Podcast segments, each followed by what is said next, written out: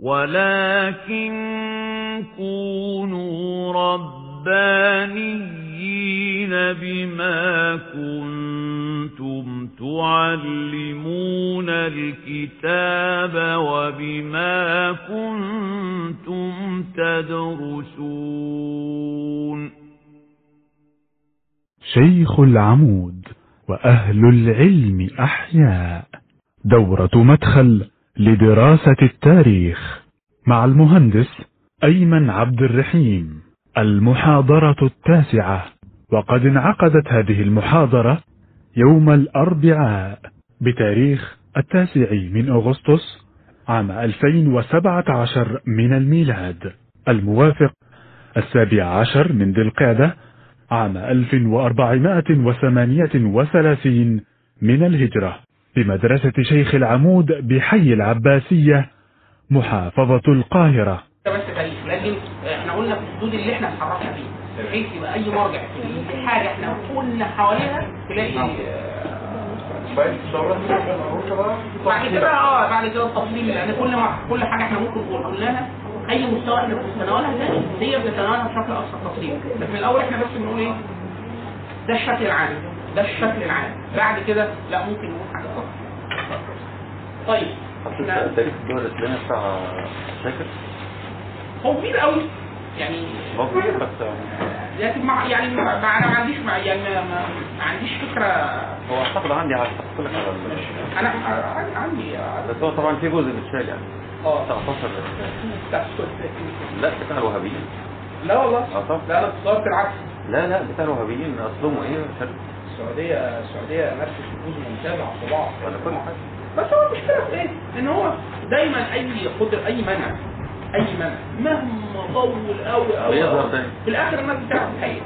وبعد ما بتعرف الحقيقة بتعرف الحقيقة وزيادة. يعني كمان بيبقى المكذوب عليك أكثر من بالظبط. يعني ده يعني مثلا محمد جلال شيخ زمان عمل كتاب اسمه آه، السعودي السعوديون والحل الإسلامي.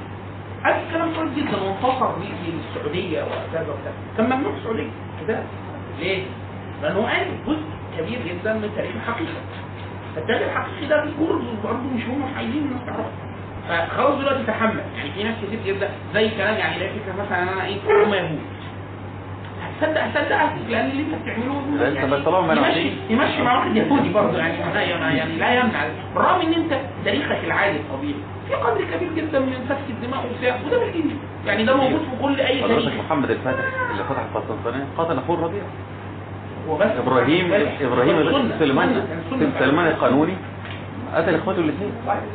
طيب إحنا كنا إحنا كنا واقفين عند هنا أول دولة عباسية ما- أول دولة عباسية طيب إحنا كان مروان الحمار و... قلنا قلنا قلنا أيوه إحنا قلنا في طيب. بسم الله والصلاة على رسول الله الحمد لله الذي علم القلم علم الإنسان ولم يعلم الصلاة والسلام على خير معلم الناس خير محمد. وبعد. فقلنا أجملنا في بداية العصر الأموي بعض الملاحظات أو في آخر العصر الأموي بعض الملاحظات نؤكد عليه على العصر. العصر. وسوف نتناول برضه بعض الملاحظات الإجمالية على العصر العباسي. في أول العصر. إيه الملاحظات اللي, ممكن نقولها اجمالا على العصر الاموي؟ واحد ان الدولة الامويه مثلت انتقال من الخلافة الراشدة إلى مرحلة الملك بكل صوره يعني على حسب بقى عدل أو ظلم الملك اللي موجود لكن هو ملك شيخ الإسلام ابن تيمية الحنبلي يقول فلما فرق فلما فرق النبي صلى الله عليه وسلم بين الثلاثه امور علم أن في الملك ترك لبعض الدين الواجب يعني في خلل ما الخلل متمثل في؟ في أشياء واحد في فلسفة الحكم لا لا يرجع في جميع المسائل آه، الدقيقة والكبيرة إلى الشريعة مطلقا يعني الاقي 85% ممكن يرجع للشريعة والباقي ممكن يخالف. خلاص؟ المال السياسة المالية سياسة انتقائية. يعني هو بيجاهد وبيدي الرواتب ومش عارف آه، وفي قضاه وبتاع مش عارف إيه وبيعمل أعمال خير وحصون ومش عارف. وفي نفس الوقت المال أحيانا يتصرف فيه على غير وجهه. فكرة التولية. ال- فكرة آه، فل- فلسفة فلسفة الحكم في التولية. لا ممكن خليفة موجود يعمل عهد لحد وهو عايش وممكن اثنين يبايع الاثنين ورا بعض والناس تبايع عليه وده جديد. يعني هو أصلا أنا بأبايع في الإسلام بأبايع لخليفه ولا ملك ولا أمير بسبب شروط موضوعية موجودة في في شخصيته. الآن في شخصيته الآن. أنت بتقول لي بايع لواحد ممكن يحكمه بعد 15 سنة. طب هو ده إيه ساعتها هيكون إيه؟ ممكن يجيله كرامب يجيله حساسية يجيله تسلخات مثلا. يعني ممكن يحصل له خلل خلل ما خلل عقل. ممكن يتحول عن الديانة. أبو بكر الصديق وهو بيتكلم عن عمر بن الخطاب لما أكثر الناس في في في الكلام في عمر قالوا لا بلاش عمر عمر تقول لي ربنا إيه لو وليت علينا يعني كانت الناس مشفقة من خلافة عمر بن الخطاب. سر شخصيته والحزم والقوة والخشونة وكذا. فدخل عليه عبد الرحمن بن عوف فقال له مثل هذا الكلام وهو في فراش موتي. فيعني اعتدى لي وقال أبي الله تخوفونني والله لو سألني الله عز وجل من وليت عليهم فأقول وليت عليهم خيرا فيما أعلم. وما كنت أعلم الغيب. يعني هو افرض بدل بعدي. وقال كده نصا. قال لو بدل فما كنت أعلم الغيب. يعني ما ما قالهمش كده على يعني أنا وليته دلوقتي عشان أنا عارف فيه الخيرية والديانة وكذا دلوقتي. طب وبعد كده ما أعرفش.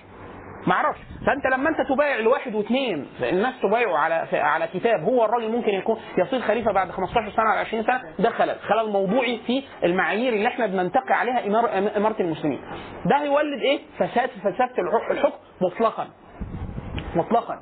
ليه؟ لأنه لما بيتولى الأمور أعقل الناس وأفقه الناس وأكثرهم ديانة أكثرهم علما بالشريعة أكثر الأمور بتعترف بعامة. لو هو عنده خلل الخلل ده بيعود على على كل أحوال المسلمين كل أحوال المسلمين. خلاص؟ طيب الدولة الأموية إيه المميزات؟ الدولة الأموية ما زالت فيها نفس مميزات الفترة الراشده في الآتي.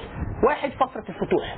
يعني الدولة الأموية مقارنة باللي هيجي بعدها مثلا عباسيين لا نحس إيه؟ إن الدولة الأموية نفس مساحة الفتوح اللي كانت موجودة أيام الراشدين نفس هي هي إيه؟ الموجودة أيام الأموية نفس مساحة التوسع نفس مساحة الضغط على ال على ال- الكفار من جميع الاتجاهات. يعني الأمويين لو عملنا أسهم كده تلاقي سهم ناحية أرمينيا وأذربيجان اللي هي آسيا الصغرى بيضغط ضغط شديد جدا. سهم ناحية تحويل البحر المتوسط لبحيرة إسلامية بيضغط ضغط شديد جدا. يعني كل فرصة كل أمراء بني أمية لغاية سيدنا عمر بن عبد العزيز موجة الضغط مستمرة. من الشام واخد الش... الشمال الافريقي كله بيضغط على الأندلس يعني بيضغط في الداخل. آه، مساحة أرض روم أو المساحة اللي هي ديار بكر أو ما قبل القسطنطينية ما زال آه، مساحة الضغط موجود عامل توازن معاهم. آه، المساحة الآسيوية سواء السند أو بلاد ما وراء النهر عامل مساحة ضغط شديدة جدا. فالفتوح ما زالت موجودة. خلاص؟ فكرة وجود الجماعة العلمية مطلقا. يعني الدولة الأموية آه، دولة عربية عربية كما وصفها ال- ال- ال- ال- الجاحظ. فهي الفكرة أن جميع الشبكات العلاقات الاجتماعية اللي موجودة ما زالت. فالحفظة موجودين النق... اللي حفظة العلم اللي بيروي أحاديث النبي صلى الله عليه وسلم؟ ما عندهمش مساحة تدخل في دي. ودي مساحة مهمة جدا يعني يكاد تكون في المساحة دي في دولة بنو أمية ودولة بنو العباس. نعم. لا مش لازم مش. ما دام انت حضرتك متضايق أنا ممكن سندوتش لحمة وأي كوباية عصير أنا أنا موافق على اللي أنتوا هتعملوه. هات لي حاجة يا ابني أكلها طاجن مكرونة ولا حاجة. بالنسبة للابحاث وفي مشاكل من من ناحية الحكم يعني بعيد عن الشريعة. إزاي الاثنين دول ماشيين مع بعض؟ ما هو ده جزء من اعتقاد أهل السنة والجماعه إن يجتمع في الرجل بعض شعب الإيمان وبعض شعب الكفر. كل كل الفسق كل الفسق في الإسلام كل الفسق هو شعب من شعب الكفر. لا هيجيب حاجة ما- أنت إنسان طيب مش أنا مش طالب مطلب معين. شكرا حبيبي ربنا يبارك فيك. آه أيوه. خلاص. فيجتمع في الإنسان فسق فسق وإيمان. ويجتمع شعبا من شعب الكفر لأن كل المعاصي شعبا من شعب الكفر. خلاص؟ عشان كده إحنا دايما بنقول اعتقاد أهل السنة يا جماعة إن الإيمان يتجزأ إلى شعب وإن الكفر يتجزأ إلى شعب. من قامت فيه لا إله إلا الله قام فيه أصل الإيمان. ولو تخلى عن كثير من شعب الإيمان. خلاص؟ ويجتمع مع شعب الإيمان شعب الكفر. وما لم يقم أصل الكفر لم يكفر الإنسان. فأنا ممكن أبقى مسلم. مسلم. مسلم واحد. أشهد أن لا إله إلا الله فيثبت إيه إسلامي بيقين. وبشرب خمرة وبزني. أنا فين كده؟ أنا إيه؟ مسلم. مسلم عاصي حديث سيدنا آه أبو ذر. قال له إيه؟ قال له ال- ال- المسلم آه آه إذن المسلم قال فقال له إيه؟ طب كده ده هيحصل إيه؟ ده كده يدخل الجنة؟ فقال آه نعم يدخل الجنة. المسلم يزني ويسرق. طب ما ده بكمل كبائر أهو. ده ممكن يحد في السرقة دي. خلاص؟ فقال له بقى فقال له إيه؟ يا رسول الله يعني وإن زنى وإن سرق. من قال لا اله إلا الله دخل الجنة. وإن زنى وإن سرق. فقال يا رسول الله أو وإن زنى وإن سرق؟ قال وإن زنى وإن سرق. شوية يقول له يا رسول الله وإن زنى وإن سرق. يقول وإن زنى وإن سرق. وبعد كده قال له إيه؟ رغم أنف حتى سيدنا أبو ذر الغفاري كان إذا إذا روى الحديث فيقول يعني يقول رغم انف ابي يعني يقصد نفسه. ليه؟ لأنه هو هو كان الأول مش قادر يتصور إن الإنسان يجتمع فيه الاثنين، هو يجتمع فيه الاثنين، والا وإلا كثير جدا من أصحاب النبي صلى الله عليه وسلم اجتمع فيهم الشيئان، النبي رب العزة في فوق سبع سماوات في غزوة أحد قال منكم من يريد الدنيا ومنكم من يريد الآخرة، يعني في واحد بيقاتل للاثنين، طب ده بيقاتل مع النبي صلى الله عليه وسلم، آه، سيدنا أبو محجن لما في القادسيه كان الخمر حرمت خلاص. وده إحنا دلوقتي لينا أكتر من النبي صلى الله عليه وسلم متوفى ليه ثلاث سنين يعني تمت الديانة وكملت النعمه لينا أكتر من أربع سنين كمان النبي متوفى. يعني خلافة أبو بكر كلها وأول سنتين أو ثلاثة في مستهل خلافة عمر. وده لسه مقيم على شرب الخمر. بل مدمن شرب خمر. واتمسك مرة واثنين ومسكوا فين؟ ده رايحين يجاهدوا وليه بيشرب خمر؟ راح كتف سيدنا أبو سعد. لما زوجة سيدنا سعد بن وقاص شافته في ال... قال لها أنا يعني حز عليه مقاتل شديد وفارس ومؤمن. ويح- يحب الله ورسوله. ده هي بقى الفكرة إن أهل السنة يقدرين يفهموا ده إن هو يحب الله ورسوله ويجتمع فيه شهوة شرب, الخمر.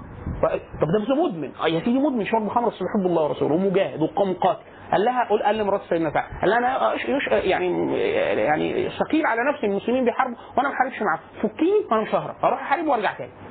فسبته هي الثانية برضو قادرة تتصور إن في حاجة كده. واديته فرس سيدنا إيه؟ سعد بن وقاص. فسيدنا سعد بن وقاص كان ساعتها مصاب ببعض الدمامل وبتاع فما يقدرش يحارب فكان مستلقي كده على بطنه وبيتابع من مكان عالي جدا المعركة. فأقول الضرب ضرب أبي محيح القتال ده قتال شديد وهو عارف ما حدش يأدي الأداء. أداء واحد بتاع يعني قوات خاصة كوماندو. وده والفرس دي بتاعته هو. يعني الكر والفر وبتاع ده, ده فرس يعني آه بتاعته هو. فبيقول بس أنا ربطه جوه يعني يعني هو لو أنا هكدب عينيا بس هو ده ابو محجن ودي الفرس بتاعتي رجع ليه مربوط. هو رجع وراح قال لها ربطوني تاني. حطيني في الاسد فبص له كده. وبعد كده قرب منه. قلبه لا ده مش قلب واحد قاعد هنا. ده بينهت وبتاع مش عارف إيه. طالع ضرب طلع عينيهم ورجع معاه. فقال له ففكوا. قال له لا والله لا يعني لا, لا أعاقبك أو لا في الخمر أبدا. قال وأنا لا والله لا أشربه أبدا. فكرة إيه؟ إنه حديث سيدنا حمار اللي هو أو حمار.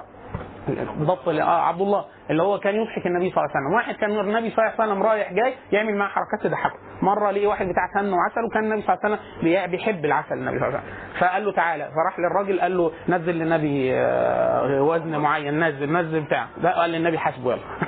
يعني فهو قال له أنا جايب لك عسل. فالنبي قال له يعني النبي كان بيقبل الهدية ولا يأكل الصدقه فقال له ادي له عسل. فالنبي يعني قال له بارك الله فيك. اداله سمنه قال له يلا بقى حاسبه. قال له أنتوا حاسبتوش؟ قال له بس أنا عارف إن أنت بتحبه فأنا ما قلت ما ينفعش.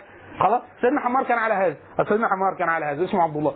فكان يشرب الخمر ويؤتى به في مجلس النبي فعلا يعني ده بيصلي يوميا مع النبي صلى الله عليه وسلم وقاعد في مجلس النبي يرى النبي صلى الله عليه وسلم راي عين وبيشرب خمر شهوة مش قادر يقلع عنها فجابوه مرة وضربوه مرة ثانية. فاخر كتير فواحد وهو بيضربه قال إيه لعنه الله ما أكثر ما يؤتى به. النبي صلى الله عليه وسلم قال لا تلعنه فإنه يحب الله ورسوله. طب هو منين يجتمع في حب هو يحب يحب الخمر ويحب يحب الله ورسوله؟ فده هذا يغفر لهذا في هذا. عشان تبقى الموضوع في القتل كمان نعم. الإنسان بيقف. صحيح صحيح صحيح صحيح. شهوه شهوه إن آخر آخر شهوه تخرج من قلوب الصالحين حب الرياسه فالإنسان لما يخرج؟ آه آه ابن سيدنا آدم. ابوه قبيل ولا لما قتل أخوه قتله ليه؟ غيره. غير ودي شهوه شهوه قلب يعني. آه هو ده ذنب ذنب لكن لا لا يحيل الإيمان. هي بس هي بس الفكرة مم. إن هو ده تحت مساحة المشيئة. يعني إحنا مش بنقول هو راجل ولي. إحنا بنقول سيدنا عم- عمر بن عبد العزيز بدون قطع كلام حضرتك. عمر بن عبد العزيز وهو في خلافته راى رأى رؤيا ومش مشهورة في كتب التراجم وكده. فوجد آه، هو كأن القيامة قد قامت والناس حسبت وبتاع. وبعد كده الملائكة آه، يعني حوسب فنجا عمر بن عبد العزيز. فهو معدي ليه جيفة محترقة كده. فقال لهم إيه ده؟ قالوا له اس- اسألها تجيب. فراح شيته برجله كده قال له إيه؟ فقال له أنت مين؟ قال له أنا الحجاج. قال له ما فعل, ما فعل الله بك؟ فقال قتلني على كل قتل قتلتها قتل. وقتلني على سعيد بن جبير سبعين قتل. فقال له أين أنت؟ قال يعني على الاعراف منتظر يعني. هو الراجح عند أهل العلم إن أهل الأعراف ناجون خلاص؟ لكن الشاهد إيه؟ إن إحنا لا نرفع عنه الاسم. ولا نرفع عشان كده سيدنا ابو الدرداء وهو في الشام وجد الناس مجتمعين على رجل يضربونه. فقال لما تضربونه؟ فقالوا سرق فقال لا تبغضوه ولكن ابغضوا فعله يعني نحن نحن نبغض السرقة والقتل وكذا ولا نبغضه للاسلام يعني إحنا بنبغض ما فيه من مخالفة الإسلام. وعشان كده المسلم يوالى بقدر ما فيه من الإسلام ويبغض أو يعادى آه، بقدر خروجه عن الإسلام. لكن ده لا يرفع عنه الإسلام إلا بالحاجة اللي تخرم لا إله إلا الله اللي هي بيسموها أحيانا إيه؟ نقض التوحيد. خلاص؟ كده اتفضل. خد ده عشان م- مزاولني. اسف على. الدول الامويه حاجة آه. خلاص الفتوحات معظمها كان بيقوم على جلب الاموال ماشي. حضرتك والدليل على كده ان كان الناس هناك بيوسف برضه ياخد عليك جزيه آه ده الحجاج أول من سن هذه السنة. هو أو يعني صحيح. يعني اوقف وابطل اخذ الجزيه من المسلمين صحيح. ما هو إحنا دايما إحنا بنقول إيه؟ بنقول مفيش نقطة في- فيش نقطة بتظهر في التاريخ آه، في في في كده في ومضه يعني ومفيش نقطة بتختفي ومضه يعني بنو أمية آه، يصدق فيهم جزء من ال- الأستاذ قاله إن هي فكرة إيه؟ إن الفتوح مش الرغبة العامة قد يكون رغبة سلطانية إحنا بنسميه غزو السلطان أو غزو الملك خلاص كلهم كده؟ لا كلهم وصلوا للدرجة دي مرة واحدة؟ لا حتى الحجاج ما كانش كده أصلا.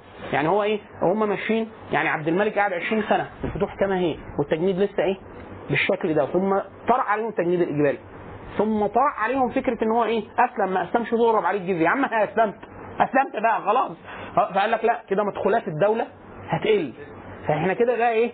اللي هي فكرة التشوه العام. إيه اللي متبقي؟ الصورة. اللي بيغزو على الأرض نفسه. لا ما زال هو هو. يعني هو نفس الراجل التابعي أو الراجل الدين أو بتاع موجود. الفلسفة اللي عشان كده إحنا بنقول إيه؟ فساد فلسفة الحكم. يعني إحنا بعد ما غزينا الأرض دي وفتحناها أنت هتفتحها عشان الناس تدخل في دين الله أفواجا. لا عشان أنا بلم فلوس. آه لا بس ده ما كانش كده. يعني هو ده مش الغرض. أما من غزا على الأرض فغزا لله ونصر لله. فاهمني؟ فهي دي الفكرة إن هو حديث النبي صلى الله عليه وسلم لما سيدنا حديث حذيفة حديث الفتن. قال له يا رسول الله كنا في جاهلية وشر ثم من الله عليك بك آه، من إن الله بك فهل بعد ذلك الخير من شر؟ قال نعم. ثم عدد بقى. ففي حاجة قال له إيه؟ أقوام يهدون بغير هدي. يهدون بغير هدي. تعرف منهم وتنكر يعني إيه؟ ده بيهدي. يعني هو أثبت له الهداية لكن على غير هدي النبي صلى الله عليه وسلم. تعرف منهم وتنكر يعني هو بيعمل حاجات مقبولة. وتعرف أشياء تنكرها على على غير هدي النبي صلى الله عليه وسلم. وهكذا. دي الفكرة. دي الفترة الفترة الرمادية. اللي هو بيعمل ده وبيعمل ده. يعني تلاقي الحفاظ موجودين أهل الحديث موجودين كل العلوم آه، الشبكة الاجتماعية موجودة وهم لا يتدخلون فيها. يعني مثلا بنو العباس ما من إمام من معروف من أئمة المسلمين وبالذات الائمه الأربعة إلا وضرب وامتحن في عصر بنو العباس. كلهم. يعني الشافعي قد كذا المالك ضرب حتى خلع كتفه واعتزل الناس. أبو حنيفة كادوا يقتلوه. سيدنا سفيان الثوري آه، كان أبو جعفر آه، من يوجد سفيان يقتله يصلبوه آه، فما ما فيش آه، أحمد فتنة خلق القرآن كاد يقتل الفكرة في إيه؟ إن ال- ال- ال- التدخل في هذه الشبكة مثلا ما كانش موجود عند بنو أمية. آه، بنو أمية لا ما زال فيهم فكره العربية حتى غلوا فيها. يعني هم هم طلعوا لنا فكرة الشعوبيه بعد كده. ليه؟ غلوا جدا في إعطاء فضيلة للعرب على غير الفضيلة التي أعطاها أعطاها لهم الله. يعني هم مش العربي مش كويس عشان كده مطلق عربي. لا عشان عربي عشان اللسان عشان فهمه للكتاب عشان هي دي الأفضلية بسبب إيه؟ التقوى يعني. لكن عملوا كتلة كتلة مضادة للعرب بسبب العكس اللي تعرضت ليه الشعوب ال- زي الفارسية والعجم. عشان كده إيه؟ ولد لهم كتلة انفجرت في وشهم بعد كده وهتنفجر بالأساس في النهاية يعني وجه بنو بنو العباس يعني. اتفضل. برضه حتى انتباههم للغه العربيه لكن المشكلة بين القحطانيين لا هم مثلا دي آه تت- تتمة التو- تتمة توصيف ال- العصر الأموي. فكرة برضه الاستعانة بالخير هي ما زالت فيهم مشكلة العرب. فكرة الصراع. يعني هو عربي بس بيستعين بعرب عر- عرب يمنية على قيسية. فبرضه إيه عامل احتراب احتراب اجتماعي. ده كله كل المحصله بنو أمية ده أدت آه، مساحة كبيرة جدا للمظلومية التي وقعت على آه، آل البيت بالجملة خاصة آه، أولاد علي بن أبي طالب من بعد قتال آه، معاوية بن سفيان لسيدنا علي. الاثنين دول ده اجتمع فيه قعد يتزايد يتزايد يتزايد يتزايد لغاية في نهاية في نهاية عصر يزيد بن عبد الملك صارت آه، يعني الشبكة ال- الاجتماعية العامة في عموم المسلمين تقبل تقبل. ان هي يؤسس لشيء طويل المدى من ناحية آل البيت. فمن نهاية خليفه خلافه يزيد بن عبد الملك والناس بتستشعر إن في دعوة ما بتسير بوسط الناس اللي هي الدعوة للرضا من آل محمد. كده مطلق الرضا لآل محمد أي حد من آل البيت. طبعا الدعوة بعد كده هتخص في بنو العباس. الموضوع هيستمر في خلافه هشام بن عبد الملك والخليفين الضعاف اللي ورا بعض الوليد ويزيد وبعد كده هتنفجر في وجه مروان بن محمد. مروان بن محمد هيقعد خمس سنين خمس سنين. آه، على قتال ومحاولة رأب الصدع وبتاع كان الموضوع هيكون يتجاوز قدرة الدولة الأموية على ضبط الأمور ثم ينفجر فيهم في شكل ال- ال- الدعوة للخلافة آه، لأحد بنو العباس اللي هو اسمه آه، إبراهيم آه، اللي هو إبراهيم بن علي. لكن مروان بن محمد أول ما هيلاقي الموضوع كده واحد ده, ده حاجة مهمة تستحق التأمل. إن من بوع بالخلافه نفسه اللي هو إبراهيم إبراهيم بن علي اللي هو ده هيجي. لما قتل لم تتوقف ال- الحركة. ليه؟ لأنه الشرط شرط اجتماعي. الشرط موجود. مش شخصي. ده هو إيه؟ الغضب موجود. قدرة الحركة الدعوة وامتدادها موجودة مقدراتها المالية موجودة سخط الناس موجود تفكك البيت الأمم موجود. عشان كده إحنا بنقول إيه؟ فكرة ال- الجذر الاجتماعي دايما اللي هي أطروحة جويل مجدال بتاعت آه، أطروحة الجذر الاجتماعي والكيان السياسي الكبير. إن الجذر الاجتماعي هو الشرط بتاع بقاء أي أمة لو الجذر الاجتماعي ده اختل يحصل خلل لا يمكن رصاده حتى لو الدولة قوية جدا. يعني الاتحاد السوفيتي مقدراته كدولة آه، ضخمة مع أسلحة نووي ومعاه مش عارف إيه وبتاع بعد كده انهار انهار بسرعة شديدة جدا. إيه السبب؟ الجزء الاجتماعي كان اهترى. مفيش مفيش ناس مفيش أي علاقات م- الدولة العباسيه مروان محمد أول ما مسك خلاص هو راجل كان حازم جدا وأقوى بكتير من اللي قبله. قال لهم فين الراجل ال- ال- الكلام بيتردد إن هو ده. جابوا قتله مباشرة. خلاص ولا حاجة حصل كان هو اوكل لأبنائه من بعده سواء المنصور أو أبو جعفر إن هم يتولوا الخلافة من بعده أو يبايع يبايع يبايع لهم الناس كما بايعوا له والأمر استتب له وتتبعوا مروان بن محمد. خسر معركة ما بين العراق والشام ذاب وبعد كده جه خسر في مصر وقتل ثم أعلن بشكل عام إن خلاص الخلافة أهلت لبنان العباسي عندنا ملاحظات إجمالية على العصر العباسي دي ملخص اللي إحنا هنقوله دلوقتي على العصر العباسي. واحد. هو القدرية والمرجئه ده بدايه بداية بداية الفرق ظهرت في بني أمية. بداية الفرق. طبعا عصر عباسي من مميزاته إن هو مش مميزاته يعني مش حاجة حلوة.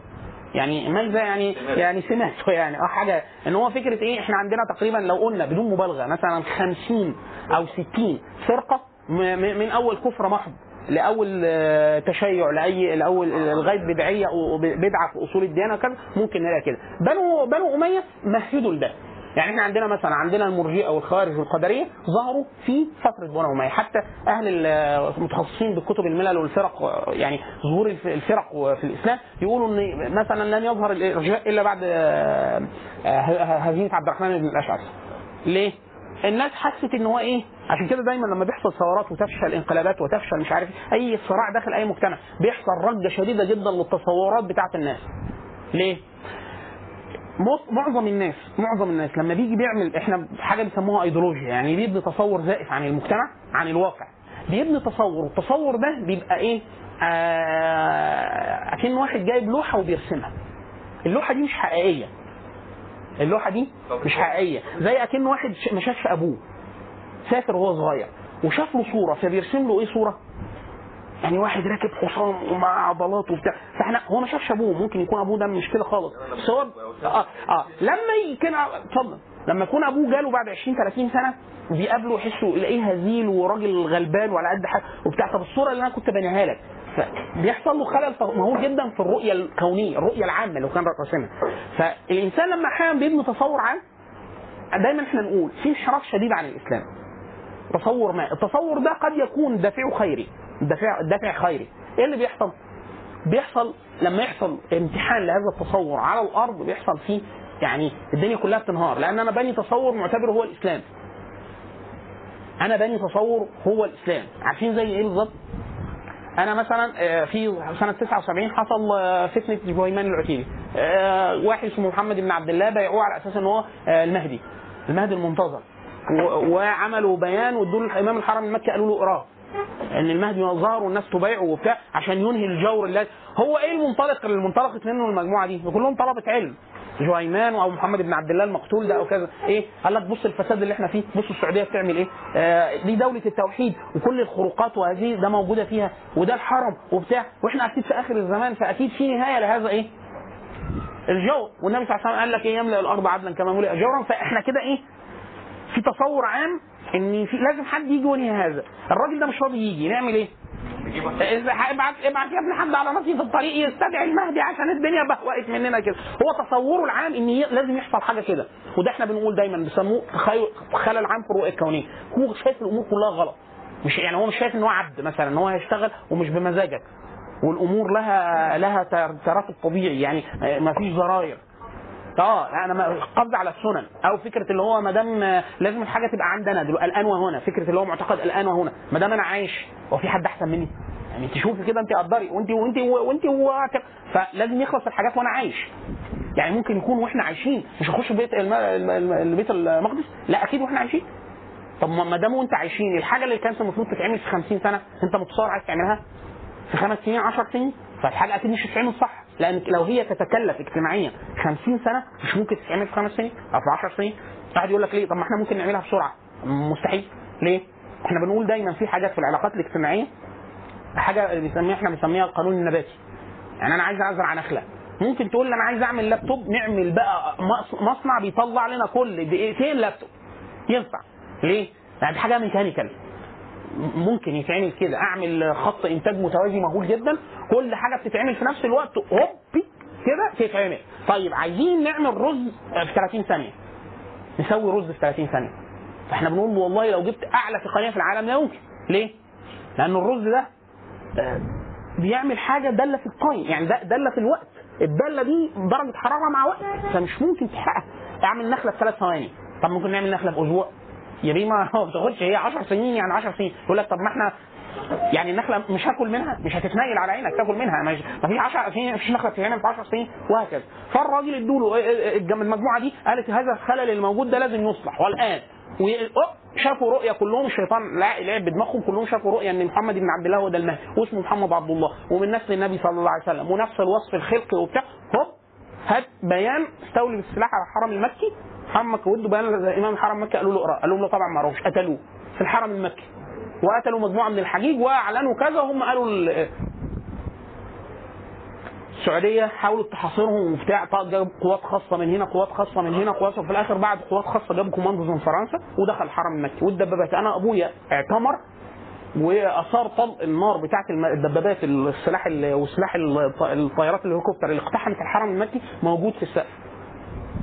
جوه الحرم المكي. خلاص طبعا دخلوا دي قوات خاصه دخلت قتلت كل كل المجموعة. وأبض في ناس ما رضتش تسلم كانوا أكتر من 200 واحد يمكن ولا حاجة. وروهم صور محمد بن عبد الله مقتول. بص إيه ده؟ هو مش المهدي؟ المفروض ده لسه هيحارب الأعداء ونخش في ال level الثاني ويقفل اللعبة وبتاع يعني لسه إحنا في levelات في أربع levelات يموت في أول level؟ لا يبقى مش المهدي. بص برضه المنطقي إن هو إيه؟ ما دام كده يبقى مش المهدي. وقف عند سلاحه كلهم أعدموا أعدموا طبعا. خلاص؟ السؤال هو ده بالنسبة له إيه الانهار؟ الإسلام ده تصوره العام عن الكون مختل طب والجور والظلم اللي كان موجود وبتاع يعني كل حاجة إيه؟ مش مظبوطة عشان كده إحنا دايما بنقول الإنسان يتحرى جدا جدا في تكوين تصوراته عن العالم يتحرى جدا في ده عشان كده ليه؟ الإنسان آه آه عبد الله سيدنا عبد الله بن عمر لما جه الناس يستفزوه في القتال ضد يزيد بن معاوية فقال لهم أنا لا أقاتل قال لهم أنا بعث الرجل على كتاب الله وسنة رسوله وأنا لا أغدر. فقالوا له طب تعمل كذا. قالوا له آه، ألم يقل الله عز وجل قاتلوهم حتى لا تكون فتنة؟ ويكون الدين آه، يكون الدين لله. فسيدنا عبد الله بن عمر قال لهم إيه؟ قال لهم قاتلناهم مع رسول الله حتى لم تكن فتنة وكان الدين كله لله. يعني إيه؟ يعني أنت هتعمل فيها فلوطه القرآن ده نزل وأنا أنا نزل القتال وقتلناهم قالوا طب أنت يعني يمين شمال بتاع؟ قال لهم لا. راح لمحمد بن الحنفية ابن سيدنا علي بن أبي طالب. قالوا له الراجل بيفعل كذا كذا وبيزني وبيشرب خمر. فقال لهم وانتوا عرفتوا منين؟ قال لهم يا إما أنتوا شفتوه قعدتوا معاه يا إما أنتوا بتكذبوا يا إما أنتوا ما شفتوهوش فانتوا بتكذبوا عايزين شهود عدل. ما هوش ش... انت جاي طالع بالشريعة يبقى تطبق الشريعة على نفسك الأول. انت بتقول الراجل ده بيزني شفته. لو شفته وهو بيزني وكنت راضي يبقى انت شريك. وهو بيشرب خمر ما أنتوا قاعدين مع بعض كنتوا في قاعدة واحدة يبدو ان أنتوا كنتوا إيه في نفس البرتيكه يعني. يا إما حد قال لك وانت بتكذب على رجل وما فيش شهود عدول وقال لهم أنا لا اخرج ده محمد بن الحف- الحنفيه ابن سيدنا علي بس من مش من السيده فاطمة طبعا. خلاص؟ وهكذا. فالشاهد إن إيه؟ فكرة التصور العام. ال ال ال بنو العباس في جزء من ده. عشان كده إحنا دايما بنقول بنو العباس جزء الخلل العام اللي عملوه آه، ممكن يتشاف في كم الحركات الباطنية اللي شبه دعوة بنو العباس. حركة سرية تعلن عن شيء. خلاص؟ طبعا بنو العباس قال لك يا مبروم على مبروم. ما يفرمش ما يركبش. إحنا أصلا حركة سرية وإحنا كنا قايلين إن الرضا الأ- يعني إحنا عمال عارف اللي هو الله قال له أنا عملتها قبلك بنو العباس قامت بهذه الطريقة عشان كده إحنا مثلا ما فيش حركة ما فيش حركة في حركات قعدت 20 سنة في حركات قعدت 20 سنة عشان بنو العباس يقدروا يقضوا عليها وبرضه قضوا عليها في النهاية لكن ده أثر في الآخر على إيه؟ على الإسلام نفسه ليه؟ عندنا بيه 50 60 تصور واحد يقول لك الإسلام اللي هو إيه؟ شوف بقى ده وده يقال الآن حتى الآن ولا واحد يقول لك؟ كل الناس دي اللي موجودة كل ده بيدعي الإسلام فبتقول له هم بيدعوا الاسلام يقول لك يبقى ما فيش إسلام لأن كل دي نماذج إيه؟ كلها مفترقة وكلها منض... فإحنا بنقول له لا والله دي كلها ايديولوجيات يعني ده تصورات زائفة عن الإسلام. طب فين التصور الحقيقي؟ اعرف الحق تعرف أهله. عشان كده إحنا بنقول إيه؟ الإنسان يتحرى يطلب العلم كما ينبغي وده مش مش تضييع وقت. يقول لك طب ما أعملش حاجة؟ يعني طب أنا كده هيفوتني عمل كثير. لا إحنا بنقول له مش هيفوتك حاجة. ليه؟ لأن العمل على غير هدي يدخ- يدخلك النار. التوقف والتبين يعني تتوقف وتتبين بالعلم. حتى تعمل ده يدخلك الجنة. حديث عبد الله بن مسعود يقول أنتم بيتكلم على عصر على عصره يعني. يقول أنتم في زمان كثير علماؤه قليل قراءه يعني ال- ال- ال- لا في هذا الوقت ال- ال- ال- لا هو في الوقت ده العالم العالم العالم العالم العالم بالله. كثير والقراء الحفظه حفظة القرآن قليل. أو في رواية ثانية يقول كثير علماء ك- قليل خطباؤه الخطيب. الناس ما تتكلمش كتير الناس إيه؟ بتعمل. كثير معطوه. من الخيرية العامة كثيرة. قليل سائله. الخلل الاجتماعي مش موجود فالناس إيه؟ قليلة بتسعى. خلاص؟ يقول ثم يأتي زمان على الناس. كثير خطباؤه. قليل علماؤه. كثير سائله. قليل معطوه. العلم فيه خير من العمل. العلم فيه خير. يكثر العمل على غير الهدى. يعني هو كتير جدا يقول لك يلا نعمل حاجة. لا طب استنى لحظة. نشوف الحاجة دي إيه؟ وصح ولا غلط؟ زي ما واحد يقول لك إيه؟ إحنا بص أنا عندي وصف طريقة صلاة نقوم نصليها وبتاع. وصلاة. وإحنا يعني ربنا يعزمنا على الصلاة فإحنا نقول له إيه؟ لن يعذبك على الصلاة ولكن يعذبك على مخالفة السنة. هي دي الفكرة. أم محمد مبعوث ليه؟ محمد بعث حتى يتبين للناس فقال له إيه؟ عشان البخاري بقى فاعلم أنه لا إله إلا الله. فاعلم أنه لا إله إلا الله. حرمه حرمه العمل والقول قبل العلم. ما وجب عمله وجب علمه. تتعلم الأول بعد كده تعمل. يعني ما اعملش لا ما تعملش. مش هيسألني ربنا عن حاجة؟ لا. بس إيه؟ تتعلم بايه بالمعدل الطبيعي. يعني إيه؟ يقول لك طب كلمتين وننام. يعني لا تتعلم عدل. يعني تتعلم حديث عبد الله بن عباس قال استبطأ الله عز وجل قلوب أصحاب محمد. لما نزل عليهم القرآن في مكة. يعني الصحابة وكل اللي عملوه ده الله عز وجل استبطأ قلوبهم. هو أنتوا قاعدين بتتعلموا آه وأنا لم أطالبكم بشيء لا لسه حتى التكاليف الكبيرة لم. لم تقع. لكن إيه؟ قال ألم يأن للذين آمنوا أن تخشع قلوبهم لذكر الله ونزل من الحق؟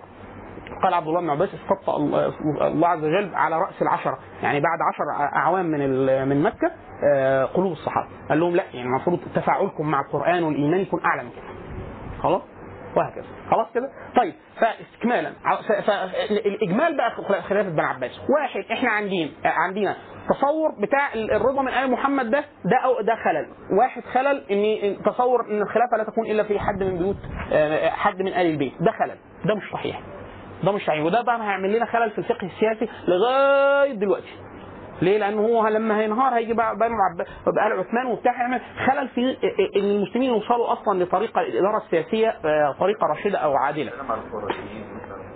لا ده القرشية وآل البيت، يعني هو قال لك الرضا من آل محمد. لا القرشية القرشية الم- الموجود في في كثير من آه، المذاهب الفقهية العامة وحتى هو بينازع فيه شرط القرشية. ولكن لا إحنا ما بنتكلمش في ده إحنا كمان بننازع في فكرة آل البيت. الرضا؟ هو كان لا ما أنا ما أنا ماليش دعوة أنا ماليش دعوة بيتكلم جد ولا مش جد. لا ولا قال البيت كانت حجه قلوب الناس. ثم ماذا حدث؟ علشان معاداه الدولة الامويه فقط لا غير. ماشي. وبعد كده إيه اللي حصل؟ ولا عملوه خالص خالص. ده خاطر محمد المثنى هو يا مولانا لحظة. هو من آل البيت. هو من آل العباس من آل البيت. إن هو ينازع حد من داخل آل البيت ده مش قضيتي. إن هو هو نفسه من آل البيت وظلت فيه. قلوب الناس. الدولة فقط خلاص. لكن هو ما كانش ما هو أنا هعرف منين هو قصدها مش قصدها. يعني هو هيقعد 500 سنة بيحكم من آل البيت ولا يتحي- يتحول عنه. هو كان مبايع لحسن حسن المثنى هو كان الفكرة محمد الناس اس- اس- لحظة لحظة. مش فقط القلب يا مولانا لحظة لحظة. في حد حكم من أول قيام بنو العباس لغاية لغاية مجيء المغول من خارج بيت ال- آل البيت؟ بس خلاص هو دي الفكرة أنه ما بايع عليه الناس هو ده. المبايعة؟ م? كانت محمد الناس الذكيه من قلبي. الفكرة مش قلب البيت هم كانوا إيه ما أنا أنا ماليش أنا ماليش دعوة أنا اعتقادي هو كان ولا مش كان. هو عمل إيه؟ هو عمل إيه؟ كانت عبارة عن زي الحزب الوطني حرية متوعة عدل هو مش اللي حصل لمدة 500 سنة هو هو إن هو البيع- المبايع على البيت. هو ده اللي إحنا هو ده اللي أنا يعنيني اللي يعنيني فكرة واحد إدخال فكرة أنه لا تكون الخلافة إلا في واحد من رجل ال البيت سواء ده هو بقى كان يعتقده في في باطن نفسه أو لا يعتقد ده حصل من أول 132 لغاية 656 لم ينحل. لما جه حد بعد كده سواء المماليك أو آل عثمان أو بتاع هو لا يتصور إلا ده. يعني بيدور على واحد من سلسال بني العباس يجيبه عشان يحكم بيه. فكرة إن هو المسلمين يروا نظام حكم عادل ما على الكفاءة وكذا ك- كلام اللي بقى طول عمره مدون في كتب الفقه ولا ينفذ خلاص؟ ده مش موجود. واحد. اثنين فكرة أنا تنظيم بسيط. تنظيم سري يعني يعني أنا جاي من حاجة لا يعرفها كثير من الناس يعني الناس كانت بتبايع لرجل أصلا مش عارفة لسه هو مين بس هو إيه كده اجمالا واحد من آل من آل بيت النبي صلى الله عليه وسلم. الكلام ده خلانا بعد كده كم الفرق الباطنية اللي ظهرت خلافه بنو العباس. بالهبل بقى بابك الخرمي ال- ال- ال- القرامطة ال- ال- الإسماعيلية كم الش- الشيعة كم الفرق الشيعية الضخمه جدا. كله يدعي شيء. فكرة حركات الزندقة العامة، واحد يظهر شيء من ملل الإسلام، شيء من ملل الإسلام، مع التدثر الشديد جدا بشيء من الاعتقادات الفارسية القديمة، سواء المانويه سواء الزرادشتية أو بتاع، هو على مخالفة الاسلام، يعني هو حركة الزندقة هو إظهار شيء من التشيع في الغالب، دايما كانوا يتستروا بالتشيع مع استبطان الكفر الكفر المحض. كفر المحض. ده كثر جدا في خلافة بنو العباس. فكرة الخروج بالسيف العموم بنو العباس هو قائم على آه، قوة ما- قوة مادية أزاحت الخلاف. فحتى كان أحد بعض الحكماء في آخر بنو أمية لما بدأت الناس يعني آه، واحد عايز يخرج على خليفة أمه هو أمه عايز يخرج. قال له هتسن سنة وهتكسر الناموس. يعني أنتوا إيه ملك. ملك يعني لا. لا قتال. الخليفة الملك أقول اللي ده بعدي يبقى ده بعدي. عاجبك مش عاجبك ت- تدين لي. ده أكثر اتزانا. يعني إيه ما فيهوش قتال. ما فيهوش قتال. هتنتقل سلمية كده للي بعده. قال له هتكسر الناموس. لو كسرته. مرة واحدة لن يقوم لكم آه، ملك. ليه؟ لأن الناس هيقول إيه الناس هترتقي إيه؟ انت الأول كان يقول لك إيه ما فيش حد إيه تشرقب بعنقه للخلافة. ليه؟ انت من بيت الملك. لا. الخليفة اختارك. لا. فخلاص حصل نظام. هذا النظام حتى لو غير عادل بس نظام. نظام يعني إيه؟ في قدر ما من التوالي. لو الناس ارتأت أن كل من لديه قدرة ومنع وعدد وسلاح يأخذ الحكم لا. خلاص بقى. كل واحد هيتشوف لده. هذا حدث بنو العباس. بنو العباس. طبعا كان قيامهم على بنو أمية دموي جدا. يعني إيه؟ يعني فكره القتال المباشر خلاص دي جيوش بتقاتل جيوش. بعد كده ثم أمن الناس. قال أي حد من بني أمية يخرج؟ أنا خلاص هو مؤمن. خرجوا قتلهم فالناس إيه؟ إيه ده؟ لحظة. ده أنت هو السيف ولا شيء غير إلا السيف. يعني أنت إيه؟ حتى الأمان الأمان كانت العرب تلتزم بيه في الجاهلية. يعني مش فان أنا أؤمن واحد وأقتله دي كانت كبيرة جدا. لا هو عمل كده في معظم بني أمية اللي إيه؟ استقر عليهم. فالناس إيه؟ خلاص الفكرة اقرت اقرت مجتمعيا. لو أنا معايا قوة وسلاح وسلاح وعملت بيهم شرعية. هذه الشرعية هتكون شرعية دائمة؟ آه يلا. عشان كده إحنا عندنا كم الخروجات المسلحة وإن كان بنو العباس طبعا يعني إيه؟ يعني الشبكة شبكه التجسس والإدارة ال- الأمنية الداخلية لا قوية جدا. سواء حتى قالت في الآخر ما قالتش لبنو العباس نفسهم قالت لمن سيطر على الخلافة من يد بنو العباس. والا بنو العباس من بعد أول 200 سنة حكم يعني صارت الخلافة فيهم رمزية. حاجة ثالثة. واحد تغيير نظام نظام الإدارة الداخلية، يعني إحنا لغاية بنو أمية الخليفة قوي. الخليفة قوي، الخليفة يقول أي حاجة هتمشي، تمشي ثاني يوم. خلاص؟ عشان كده سهل جدا إن واحد زي عمر بن عبد العزيز بمجرد تغير الرأس تغيرت الدولة. ليه؟ الشبكة موجودة وهو إيه؟ سلطانه نافذ، سلطانه نافذ يعني إيه؟ يعني سيدنا عمر بن سي- سليمان بن عبد الملك والوليد بن عبد الملك. كان أول ما تولى الخلافة بعت قال آه، عقبة بن نافع ينزل مع رأس الجيش يجي أبو المهاجر آه، دينار. خلاص.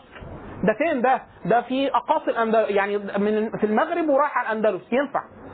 آه يعرف بن نصير يمشي يرجع من هنا وأنا عزلته عزلت ينفع ليه؟ متنفذ يعني خليفة قاعد في الشام يقول اللي في الاندلس تعالى ارجع خلاص مالكش آه، انزل علي ينفع خلاص في خلاف بنو العباس هيحصل خلل كبير جدا في مركزيه الخليفة، الخليفة هيبقى مش قادر يسيطر على على قصر الخلافة نفسه.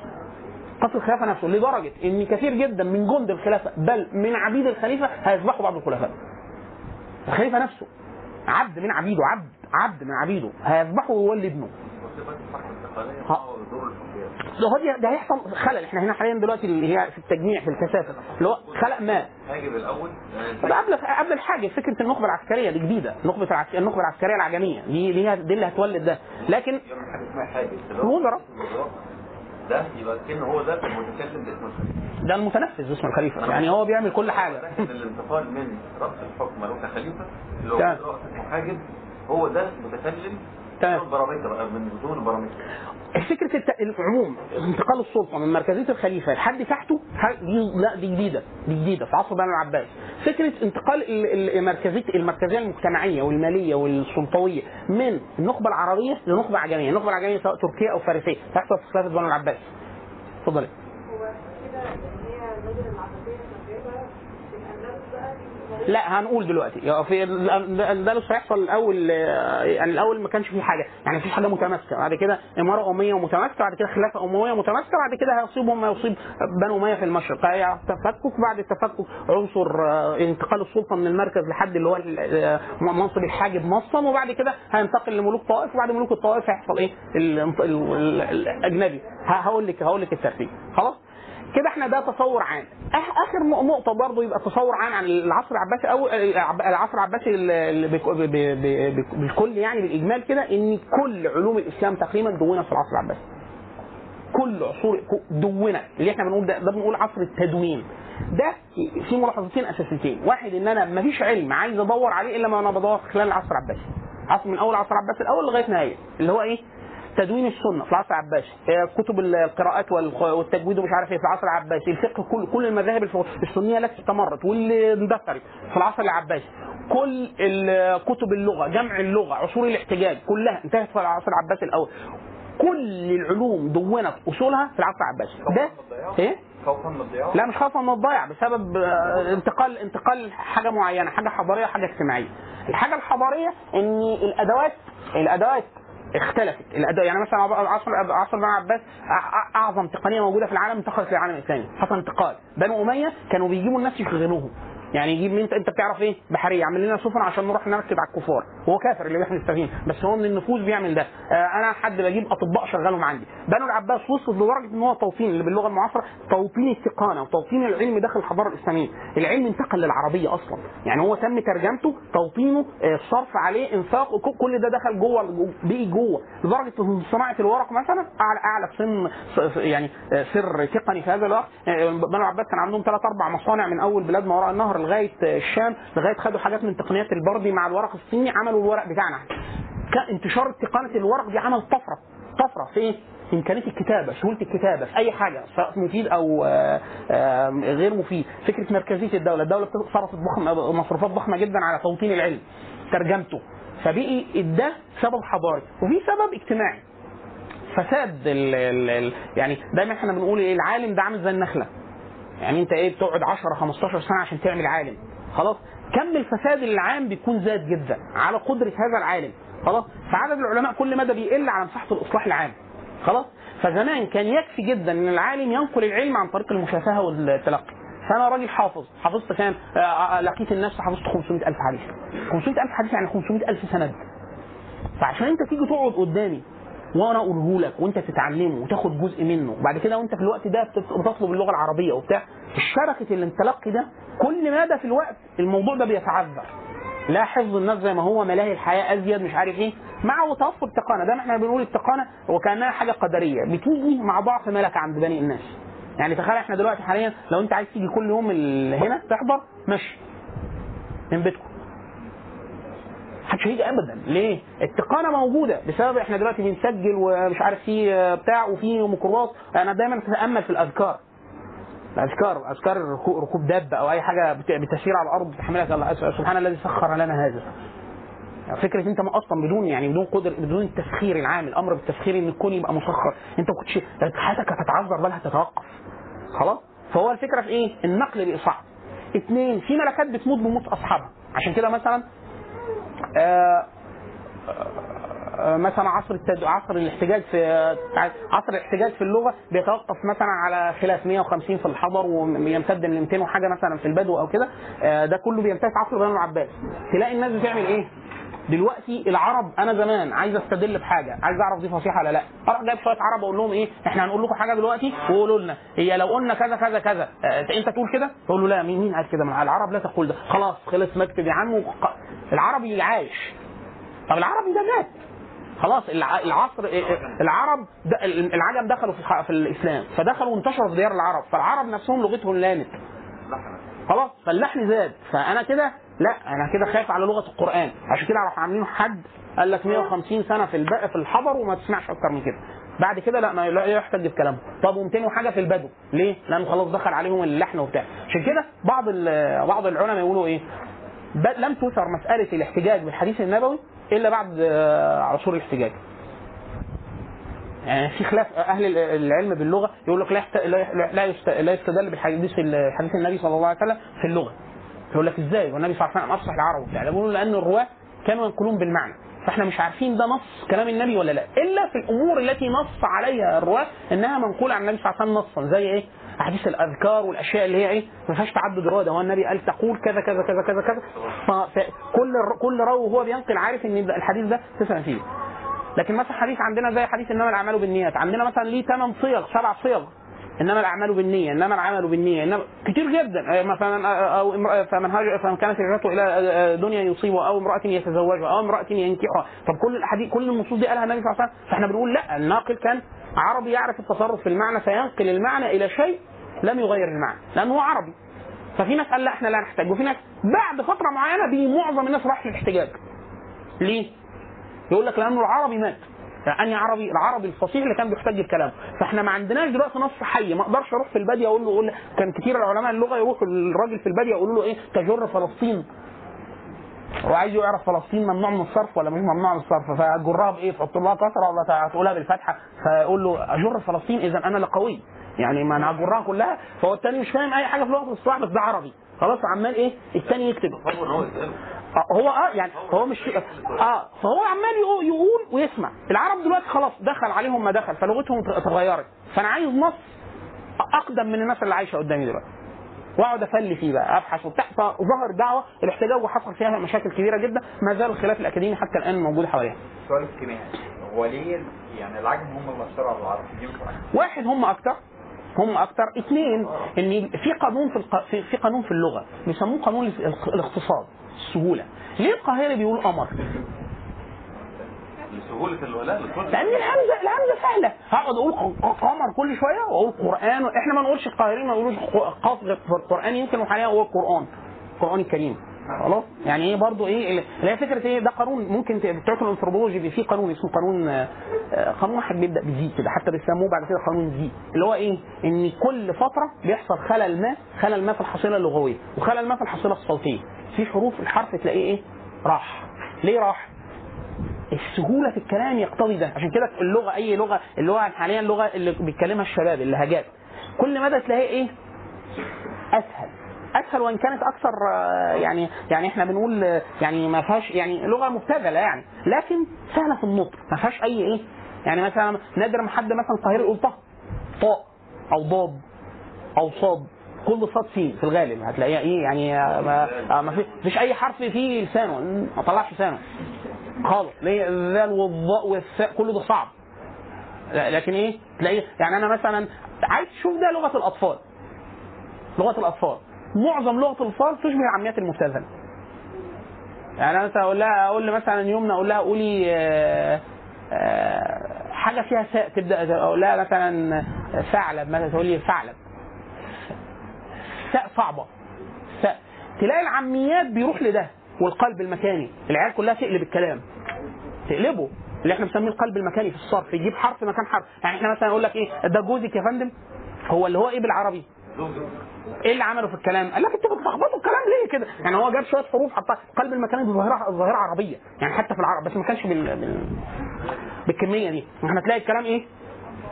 جوزك وزوجك يعني تلاقيهم إيه؟ هو هي نفس الكلمة العيال كتير تعمل كده. إيه السبب؟ إن هو ما يرتقي ليه الأسهل أو يجيب لك حرفين ويشيل الباقي الكلمة يرميها. يعني طب إيه ده أسهل في النطق وهكذا. خلاص نرجع تاني. قولي سؤال. عامة الأحاديث مروية بالمعنى. ليه؟ لأن ليه عم... يعني إيه مروية بالمعنى؟ المعنى. عشان إن أنا سمعت المعنى ده. سمعت المعنى. عشان إحنا مثلا من الأحاديث انت عارفة ان في تعريف السنة تعريف السنة هو إيه؟ كل قول أو فعل أو أو تقرير. تقرير يعني إيه؟ يعني الصحابي يقول لك إيه؟ أمرنا بكذا. نهينا بكذا. هو الصحابي بيقول لك إيه؟ خلاصة اللي سمعه من النبي. خلاصة اللي سمعه. فبيقول لك نهينا. يعني هو النبي كان قال له إيه؟ إحنا مش عارفين. مش عارفين النص اللي قاله له. بس هو الصحابي عربي. والصحابة كلهم سمعوا من النبي وشافوه بيعمل وبتاع وقال لك نهينا عن كذا. أمرنا بكذا. فهو بيقول لك إيه؟ الخلاصه عشان كده حديث اللي هو حديث إنما الأعمال بالنيات ده. شوفي أي تلاقي لي كذا رواية بس كلهم بيقولوا إيه؟ المعنى ده. المعنى ده. خلاص؟ الأحاديث اللي ما تلاقيش الروايات فيها تتعدد وتلاقيها تقل قوي التعدد في الرواية أحاديث الأذكار. ليه؟ ده ذكر. عشان كده حديث الأذكار مثلا النبي صلى الله عليه وسلم كان بيعلم حد من الصحابة وهو صغير بيقول له قال له يعني حديث النوم. ذكر النوم فقال له إيه؟ آه، الله آه، اللهم وجهت وجهي إليك وأرجت. في آخر الحديث قال له إيه؟ وامنت ب نبيك الذي- آه بنبيك الذي فقال له إيه؟ الولد قال له ورسولك فالنبي قال له إيه؟ هو نبيك. أو نبيك ليه؟ هو ده ذكر. يعني ذكر يعني توقيفي لفظا ومعنى. خلاص؟ لكن المعنى إنما إنما الأعمال بالنية. إنما العمل بالنية. إنما الأعمال بالنيات. كل دول بيقول لك إيه؟ نفس المعنى. لا المتن هيبقى مختلف وإلا الحديث اللي إحنا ال- ال- ال- المتن المتن لفظه. يعني الرواية دي رواية فلان مش كده علم الحديث ال- ال- الثمرة اللي أنت بتتعاملي معاها؟ معظم أحاديث النبي صلى الله عليه وسلم اللي واصله لنا بأسانيد متصلة وبتاع آم، 4000 حديث. خلاص؟ إيه اللي مخلينا مطمئنين إن النبي قالها؟ إنما إنما أعماله بالنيات ده تلاقيه 132 سند كلهم رايحين بيقولوا إيه؟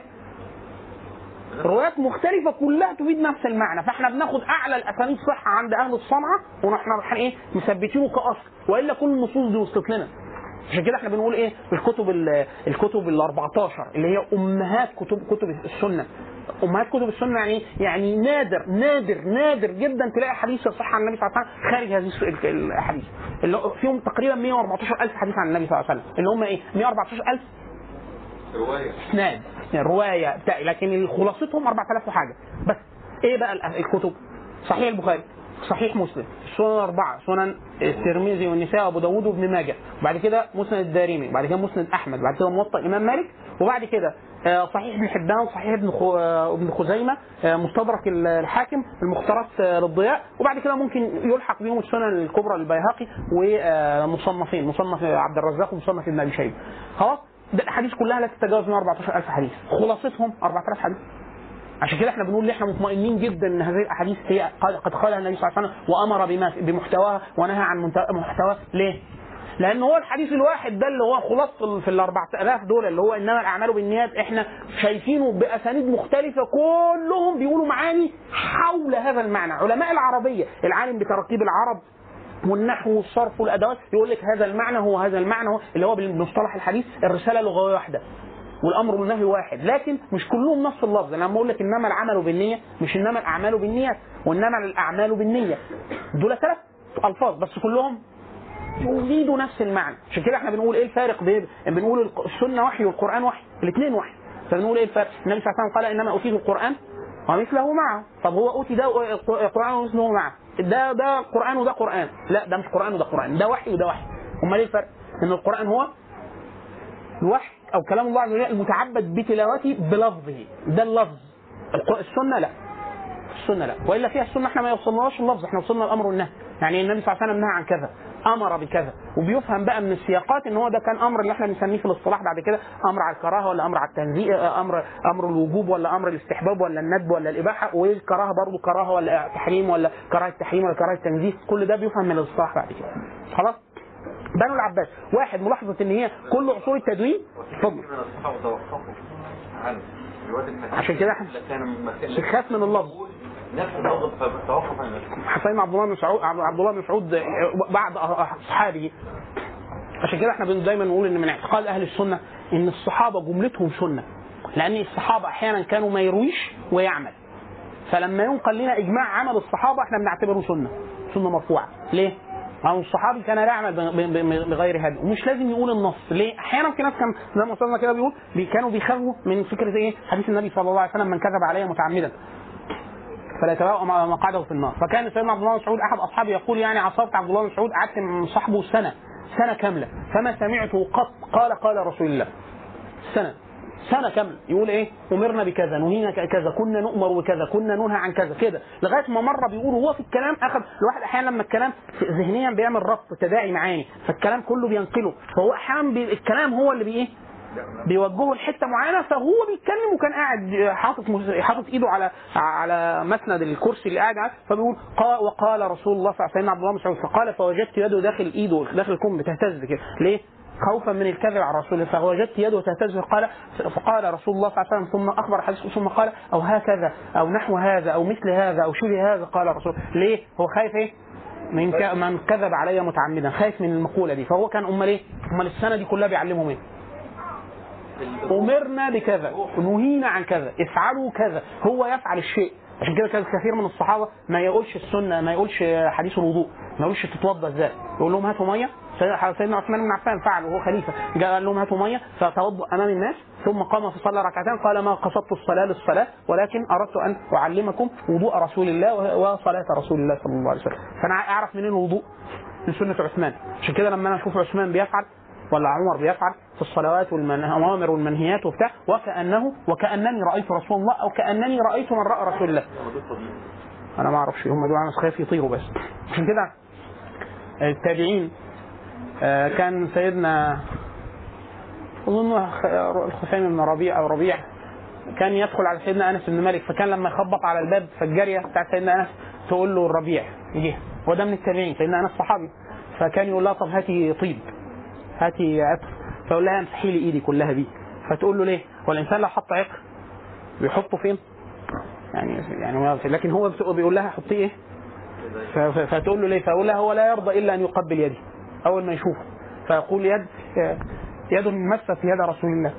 يعني هو إيه؟ هو التابعي شايف إن الصحابي ده شاف النبي. فده ده في الافعال في اللي هي في بركة الحس يعني في اللمس وكذا. ففي الأفعال في الصلوات في الص... فيقول لك لا أنا شفته. شفته. وهو شاف النبي. فاللي شافه ده شافه والصحابة كانوا يعني إيه عشان كده إحنا عندنا بعض القواعد في علم الحديث الصحابي لو قال في التفسير بأمر غيبي فهو في حكم الرفع. يعني يوم القيامة يقع كذا كذا والحديث اسمه صحيح عبد الله بن عمر فإحنا بنقول الحديث صحيح ومرفوع للنبي صلى الله عليه وسلم. النبي قالوا أكيد. طب بس ده رد عبد الله بن عمر.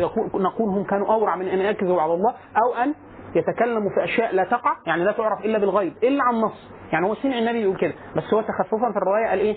يقع كذا على سبيل القطع لأنه قد سمعوا مرارا من رسول الله صلى الله عليه وسلم. وهكذا عشان كده إحنا بنقول علم الحديث هو علم الضابط كده. في كلام لطيف جدا لطلال أسد. طلال أسد نصراني. وإن كان علامه في التاريخ ليه كتاب جميل جدا اسمه مصطلح التاريخ. ليه تطبيقات. كيف تطبيقات علم الحديث آه، بطريقة المسلمين في تلقي الرواية على آه، علم التاريخ. طلال أسد مسيحي وبالشعروبي لما درس تاريخ غرب في الغرب فلقي إيه؟ القواعد المنهجية اللي بيحطوها في قبول المرويات وبتاع.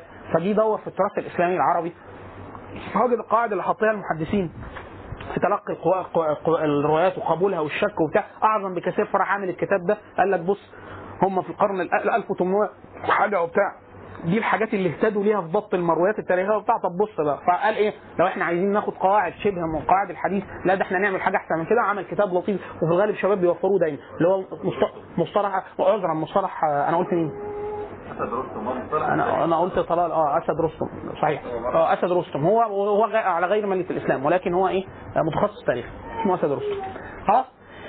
فملاحظة أولى إن أهمية عصر العصر الع- العصور العباسية الأربعة واحد اجمالا تدوين كل علوم الإسلام. اثنين اثنين شبهة مهمة جدا جدا جدا بتتقال. ناحية علوم التدوين في العموم وناحية الأمويين وناحية العباسيين. يعني بتتقال إيه؟ يا إما للحط على الأمويين يا إما بتتحط من حاجة كده. يقول لك مثلا بنو بنو أمية. بنو أمية كان حكمه متجبر ومش عارف إيه. إحنا بنقول ده صحيح. ونقول إن هو كانوا ملك. يعني يعني. يعني نزلوا بشروط الخلافة وارتكبوا أشياء. يعني إيه؟ بحكم الملك المحض وبتاع. فيها مخالفة. إحنا بنقول مظبوط. يقول لك هم غيروا من الديانة وبتاع. وضغطوا على العلماء عشان يكذبوا على الرسول. ووضعوا أشياء في فضلهم وبتاع. فاحنا بنقول ده كذب محض. ليه؟ بنقول كذب محض. بنقول أما عصر الوضع فكان مستمر في, بنو أمية وأثناء الفتنة وبعد الفتنة الوضع الكذب العموم إن هو في حكم السلطان يعمل ده اللي بيقول ده ما يعرفش أي حاجة عن تشكل السلطة السياسية في هذا الوقت. السلطة السياسية ليس لديها هذه القوه أصلا. إن يجيب حد يقول له اكتب وبعد كده نزلها في الجريدة العامة ولا ما, ما كانش فيه ده. ده واحد. اثنين اثنين إن الجماعة العلمية الجماعة العلمية كانت من القوة والانتشار والتداخل لدرجة إن هو يمسك مين يا عم؟ ده أنا واحد رايح يعني مسند بقية بن مخلد.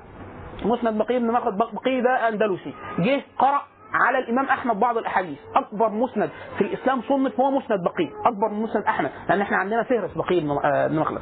آه، ابن حزم دونه وبتاع. عدد مروياته فمسانيد مسانيد الصحابة اللي فيه أعلى من مسانيد أحمد. يعني فيها مرويات أكتر. خلاص؟ فده راجل بيروي في الأندلس وده بيروي في بغداد وده بيروي في خراسان وده بيروي في اليمن. إيه القوة المركزية اللي ممكن تضبط ده والناس مختلفة عليها بل تصارعها وتقاتلها بالسيف؟ فيعمل منهم الضبط ده. ده واحد. اثنين أن العلوم لم تدون في هذا العصر ده كل اللي شايع كان كله مروي. مروي يعني كله بيكذب واللي صادق وكله بيبث في الشبكة العامة بتاعت الرواية. وكل ده بيتلقى. فما فيش سلطة واحدة تقول اعمل وما تعملش. ده واحد. اثنين إن كل العصور الكتب دي دونت في عصر بني العباس فالمفروض ال- في عصر التدوين أكثر وثوقا ده كتاب. وممكن أكتب الكتاب يعني الأول عصر الرواية. الكتابة أكثر ضبطا أكثر ضبطا. وبني العباس خلاص كانوا اكتشفوا سلطة العلماء فبدأ يأثروا فعلا على العلماء بالقوة. كان ده موجود ولم يحدث ده. حتى ف... يعني واحد يقول لك يبقى بنو العباس بقى يعملوا فضائل كتير. آه في مكذوبات كثيرة جدا كذبت في الحديث بو- بوجود الرايه السود وبتاع ونسبتها لبنو العباس ولم يحدث ولم يتسرب للسنة بل العلماء حكموا على الرجال بالكذب وحركة على المرويات بالوضع وبتاع. فده ما فلحش في أيام بنو العباس اللي هم كانوا أكثر قوة أكثر امتدادا وقعدوا أكثر من بنو أمية. يعني ما قعدوش 70 سنة ولا 90 سنة وبتاع ده قعد 500 سنة. ولم يستطيع بنو العباس في الفترة دي كلها ادخال شيء من المرويات الأساسية في بنية الس- السنة. يعني تلاقي واحد أحاديث كتير جدا في فضل الرايه السود وأنها تخرج من خراسان وبتاع وكل علماء الحديث على مر العصور الحكم عليها بالوضع. يعني بنو العباس من أول ما تولى بعد انهيار الدولة الأموية لغاية 500 سنة ولم يستطيع إدخال هذا النص داخل السنة. خلاص؟ فمن باب أولى إن الأمم اضعف وقد دالت دولته وجاء اعدى اعدائه بعد وحكم فكان إحنا ليه بنقول الكلام ده؟ بنقول أن السنة كانت أكثر منعة من إدخال أي شيء فيها بهذه الطريقة، بعد يقول لك يعني محدش كذب بنقول له أمال حركة الوضع ده كانت إيه؟ ده مئات مئات الألاف احاديث مكذوبه على النبي صلى الله عليه وسلم، كل صاحب بدعة كذب على النبي صلى الله عليه وسلم وادعى أن هناك حديث يؤيد بدعته، ثم قامت له الرجال اللي هم مين؟ علماء الحديث وعلماء الجرح والتعديل وبتاع فوقفوا أمام كل هذا بضوابط معيارية ووضعوا لها قواعد في القبول والتلقي فإيه؟ لم يستطيع لا بنو أمية ولا بنو العباس ولا أي حد خليفة أن يدخل. واحد إن هو يكذب ويبث في الشبكة العامة بتاعت الرواية هذا صحيح. إن هو يدخل في كتب السنة والفقه وبتاع فده ملحظ ده ملحظ.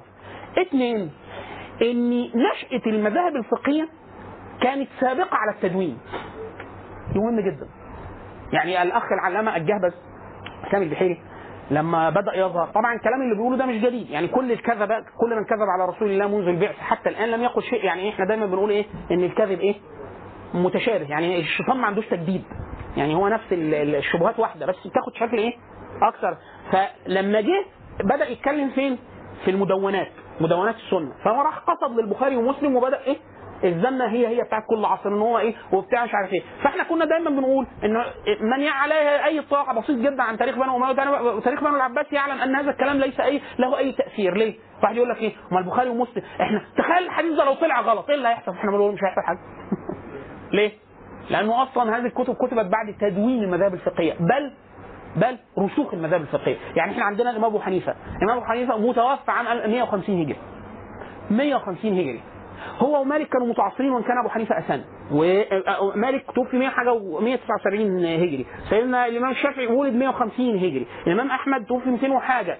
كل هذه العصر ص- أح... مسلم مسلم والبخاري والترمذي كل دول تلاميذ أحمد. تلاميذه تلاميذ أحمد. اللي هم طبقة علماء الحديث اللي هم علماء الحديث الكبار بتوع المدونات الكبرى. يعني المذاهب الفقهية غير متأثرة بأي مدونة كبيرة من مدونات السنة.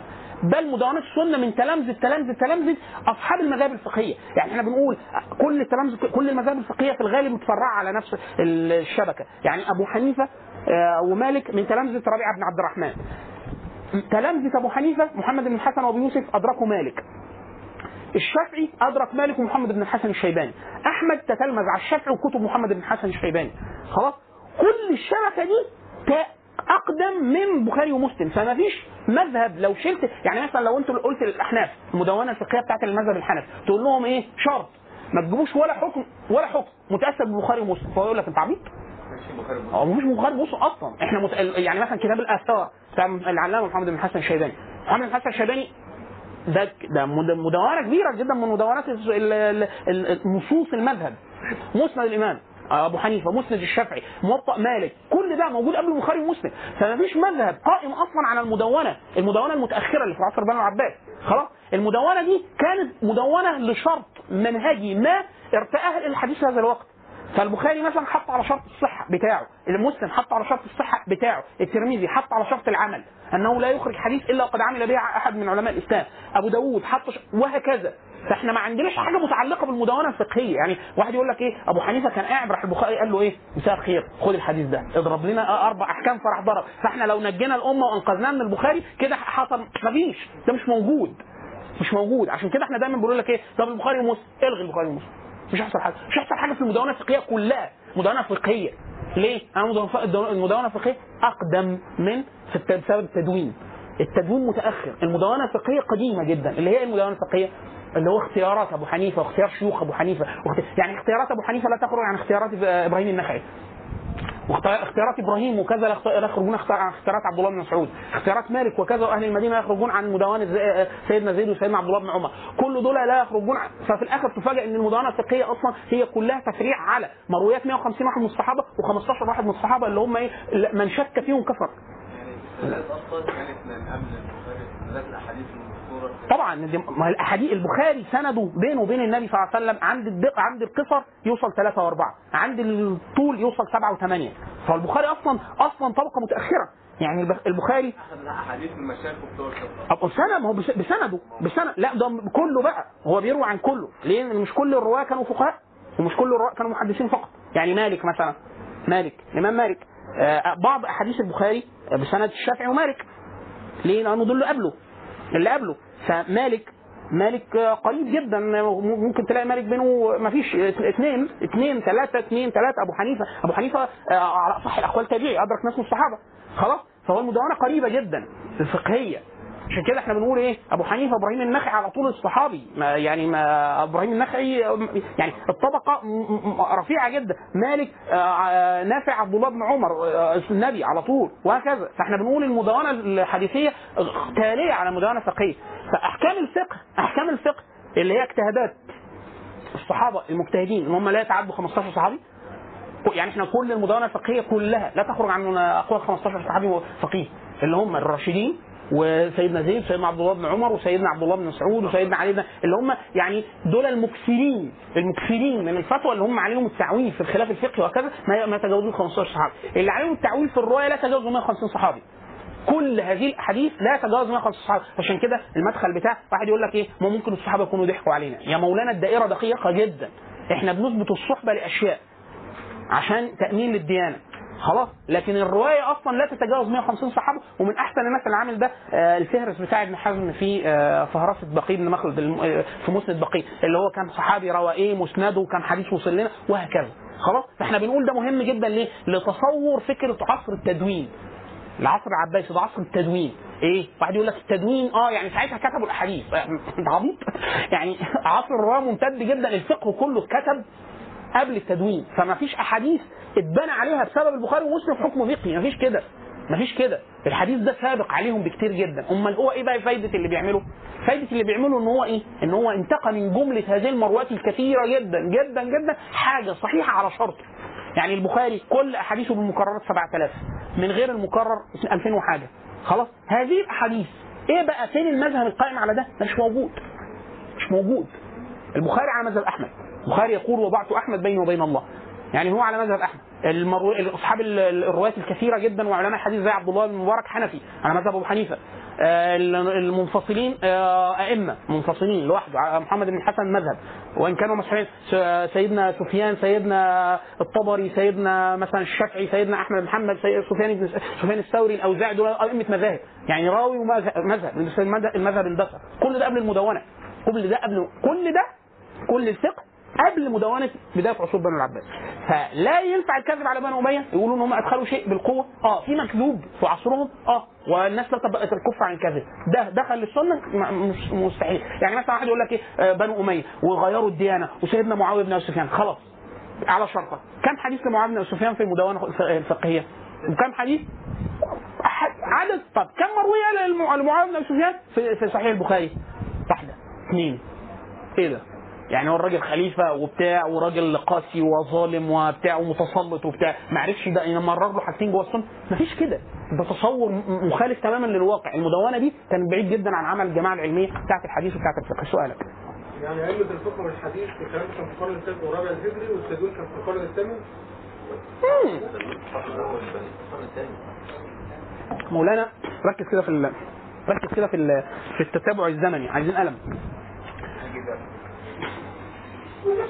عصر ال- ال- الفقهاء إحنا عندنا كم مذهب متبقي من مذاهب أهل السنة؟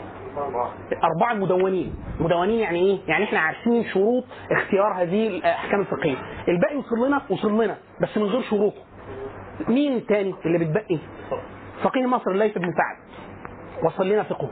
سفيان الثوري وصل لنا فقه. الطبري وصل لنا فقه. اختيارات بن شهاب الزهري وصل لنا فقه. إبراهيم النخعي الأوزاعي. كل دي مذاهب قديمه داوود داوود الظاهري وصل لنا وصل لنا فقه كان ابن حزم متأخر لكن داوود في عصر أحمد. خلاص؟ كل دول وصل وصل لنا المدونه الفقهية دي أقدم من التدوين. يعني أنا مثلا لما أقول البخاري دون المسند آه، صحيحه إمتى؟ من بعد 200 هجري. 200 هجري. أبو حنيفة ميت سنة كام؟ 150 هجري. يعني هو بدأ يتكلم في الفقه وبتاع على رأس ال 80 هجري 90 هجري. 80 90 هجري إحنا بنتكلم في حاجة بعيدة خالص. ما كانش أبو أبو البخاري اتولد. ما كانش أبو أبو أحمد اتولد. ما كانش أبو أبو مسلم يعني جد جده مش موجود. لسه ما اتولدش. فإحنا بنقول المدونه الفقهية كانت موجودة. في مجال روايه بعيد تماما عن التدوين. يعني هو أبو حنيفة واحد يقول لك إيه؟ ما أبو البخاري ربط مع أبو حنيفة. يا بيه ما شافوش ما فيهوش. ده اتولد بعد ما ده مات ب 70 سنة. خلاص؟ فواحد يقول لك يعني المذهب الحنفي مش متأثر بالبخاري. لا إحنا نقول نقدر نقول البخاري متاثر بالمذهب الحنفي البخاري قارش قارش مرحله الأحناف. فكل أبواب البخاري كلها مبوبة مبوبة للرد على مسائل عند الأحناف. عشان كده الأحناف لما يحبوا يستدلوا بإن ما فيش حديث معارض للي بيقوله يقولوا إيه؟ البخاري بوب له؟ آه مش هو كان قارش ملحتنا وما لقيش حديث. لو كان ليه كان جابه. يعني هو يستدلوا أصلا فالبخاري نقدر نقول البخاري متأثر بالمذهب الحنفي بس إيه؟ بالعكس. اللي هو يقول له كل حاجة قايلين لها الاحناف وهو شايف إن دي مخالفة يروح جايب لك يروح مدوب باب باسمها عشان يقول لك إيه؟ باب كذا كذا اللي هو إيه؟ واسمعي يا جاره خلاص؟ فإحنا ما أقدرش أقول خالص إن ده ولا مثلا يقول لك إيه؟ مثلا ممكن يكون الملك مثلا آه، الامام مالك رشا الإمام أحمد فقال له حط لي حديثين ولا بتاع. يا بيه ده ما شاف ده ده ما شافش ده ده ما شافش ده. المسند متأخر جدا عن الموطأ وهكذا. فما فيش مذهب فقهي ظهر لا لا أبو حنيفة ولا سفيان ولا الأوزاعي ولا ليث بن ولا حاجة قبل المدونة. المدونة اللي هي إيه؟ اللي إحنا بنقول. أول كتاب مدون عندنا موطأ مالك. الموطأ ده بتاع صاحب, المذهب. فما ينفعش حد يقول إيه مثلا متأثر بالبخاري ومسلم البخاري ومسلم متأثرين بالموطأ. وإلا كل البخاري كل الموطأ ما عدا أحاديث خفيفه جدا كلها صلب البخاري ومسلم. لأن عامة أحاديث الموطأ عامة أحاديث الموطأ حاجة و90% من أحاديث الموطأ مجمع على صحتها برضه. خلاص؟ بعد كده التدوين ده كان لأسباب خاصة بعيدة تماما عن المذهب الفقهي وإلا الناس من أول النبي وجود النبي صلى الله عليه وسلم وبعد وفاة النبي صلى الله عليه وسلم الفقه لازم ليه. كان الفقه في القديم هو إيه؟ رواية. احاديث النبي صلى الله عليه وسلم لأن العصر كان متشابه وواضح والسنة ما فيش حاجات تتجدد أو مرويات الصحابة أو اختيارات الصحابة الفقهاء اللي هو أبو بكر وعمر الراشدين. بعد الراشدين بقي الفقيه اللي يعلم مرويات دول والسنة والقرآن. وعالم كلام العرب لأن الناس كلها كانت في الوقت ده متساوي امشي شوية قدام. تلاقي برضه نفس الحكاية. أعلمهم بالرواية أعلمهم بالفقه لأن هو ما فيش جديد لسه. بعد كده قدام شوية بقى عندنا فكرة ال ال ال ال يعني في أسباب منهجية خلت عصر التدوين يظهر بتاع ده كانت المذاهب الفقهية مستكبه خلاص كده؟ دي إحنا ليه النقطة طولنا فيها شوية. لأن فكرة إن هي إيه؟ تصور مهم جدا عن علاقة الأشياء ببعضها. التاريخ بالوضع التاريخ بوضع المذاهب الفقهية التاريخ بالمدونه الاساسيه للسنه عشان كده إحنا بنقول من الناحيه المنهجية البخاري ومسلم لو تم إلغائهم بالكلية من كتب المسلمين لن يتأثر ولا حكم فقهي في أي مذهب فقهي من مذاهب المسلمين لأنهم مذاهب الفقهية طب إحنا ليه بقى بنعكنن عليهم في ده؟ زي برضو الصحابة، إحنا بنقول لا لا يوجد صحابي يقوم عليه الإسلام. يعني كل شيء يؤدى إلينا يؤدى من طريق غير واحد. لازم يكون واحد كذا واحد عمل عمل الحكاية دي، فمثلا مثلا سيدنا أبو هريرة مثلا أكثر واحد من روى عن النبي صلى الله عليه وسلم من أكثر الناس رواه عن النبي صلى الله عليه وسلم سيدنا أبو هريرة. بمكرراته يوصل لنا 5000 وحاجة حديث. فيجي هم نفس اللي عملوه في البخاري السيد العلامة المبجل بتاع أسامة الحي يجي مثلا يقول مثلا البخاري ومسلم ويقول الكلام. فإحنا بنقول ده رد عام بقى أنت أي كلام قلته باطل لأنه إحنا إيه؟ مفيش حكم فقهي مبني على ده. ده واحد. اثنين الصحابة. يقول لك يعني مش كل الصحابة درجه واحدة وبتاع. فإحنا بنقول له لا من ناحية الديانة إحنا بنقول لا الصحابة كلهم صحابة وبتاع مش عارف. طب من ناحية الرواية إحنا بنقول لك هم 15 واحد فقيه و150 واحد في الرواية. يقول لك طب هو شاف النبي كام سنة؟ فإحنا بنقول له سنتين بس. يقول لك روى عنه كام حديث؟ فبنقول له بالمكررات 5000 حديث. فيقول لك طيب الدين عالي 5000 حديث. وسيدنا أبو بكر مش راوي على بعضه حاجة و30 حديث ولا 40 حديث أو حاجة كده؟ فليه كده؟ فإحنا بنقول له إيه؟ بنقول له المسألة مسألتين. زي برضه البخاري ومسلم اللي هو إحنا ممكن نشيل أبو هريرة كله بمروياته مش هيحصل حاجة بس إحنا الأول إيه؟ بنقول له أبو هريرة راوي 5000 حديث بالمكررات من غير مكررات 2000 وحاجة. آه، مع إخراج كل الأحاديث اللي اشترك صحابي تاني في روايتها عن النبي عن أبو هريرة إحنا بنقول أبو هريرة روى عن النبي وروى عن الصحابة الذين رأوا النبي بس اختصارا قال على طول لأنه حديث واثنين وثلاثة هو نفس الحديث قاله له كم الصحابه فكأنه لقى النبي صلى الله عليه وسلم أو النبي قاله له ثمن لأذن. خلاص فبنقول إيه؟ كل الأحاديث المكررة اللي بيروها الصحابي مع سيدنا أبو هريرة لو لغيتها يتبقى ينفرد سيدنا أبو هريرة بثمان أحاديث. ثمان أحاديث فقط. اللي هو بيرويها لوحده ولا مدخل لها في أي أحكام فقهية. فإحنا بنقول إيه؟ من الناحيه المنهجية بنقول له لو شلنا أبو هريرة خالص خالص. مش هيتغير ولا حكم في الإسلام. لكن من شكك في ديانة أبو هريرة واتهمه بالكذب إحنا بنكفره. يعني عشان بس يعني بس إحنا ليه بنرد الأول من باب إيه؟ من باب الغلاسة اللي هو إيه؟ يعني من باب المجاهد خلاص يلا كمل معاه يعني أنت أبو هريرة مضايقك؟ الغي أحاديث كلها أبو هريرة. خلاص كده؟ اتبسطت؟ اتبسطت إن إحنا لغينا أبو هريرة؟ آه طب تعالى الناحيه الثانية نكمل الموضوع نشوفك. ليه؟ لأن إحنا بنقول إيه؟ هو مش جاي لابو هريرة عشان أبو هريرة ده كان متجوز أخته وطلقها. لا. لا هو جاي جاي من باب منهج تشكيك في ديوان, السنة المدون. كله يقول لك الصحابة واحد مع النبي سنتين يعني أنت بتشكك في أبو هريرة والعلماء اللي تنقلوا اللي نقلوا عنه والصحابة اللي كانوا سامعينه وشكوا فيه وسكتوا عن كذبه وبتاع لا ده دي دي دي, دي, دي قرطه كذب أنت هتجرها في السنة. فإحنا إيه؟ فحديث كلام سيدنا أبو زرع الرازي قال إيه؟ هم أرادوا أن يجرحوا شهودنا. يعني نحن من نحن نعلم أن الله حق ومحمد حق وأن القرآن حق. وهؤلاء الذين أدوا إلينا السنة والقرآن. فهؤلاء شهود هؤلاء شهودنا. يعني شهود الذين شهدوا لنا أن الله حق وأن النبي حق وأن السنة حق وأن القرآن حق هم الصحابه فهم أرادوا أن يجرحوا شهودنا. يعني من يتكلم في أصحاب النبي صلى الله عليه وسلم بهذا الغرض؟ هم أرادوا أن يجرحوا شهودنا. وهم بالجرح أولى وهم زنادقة. يعني إيه؟ بس إحنا من باب الغلاسة بس بنقول له إيه؟ خلاص أبو هريرة اللي مضايقك هم 5000 بيقوا 2000 بيقوا كده ارتحت ارتحت آه طب تعالى بقى كمل هنا. نشوف. قولي سؤالك عشان نكمل.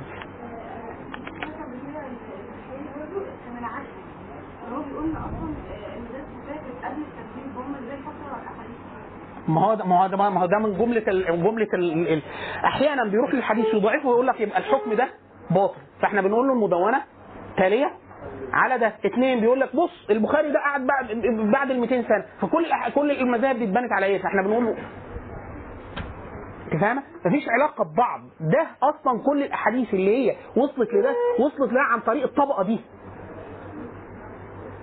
كده. فلما تقول لي ده إزاي وصل له الحديث اللي اتدون هنا فنقول له ده التدوين. يعني ده اتكتب هنا. عصر. مجال الرواية كان ممتد من هنا. لما ده شيخه يعني الإسناد ده فيه خمسة.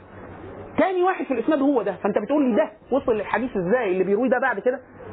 فبقول له لما ده هو بيروي الأحاديث اللي وصلت له من الطبقه فده أعلم بالروايه يعني ده, ده ده بالعكس ده عنده مرويات أكثر من ده. الثاني ده ده دون بس اللي حب يدونه.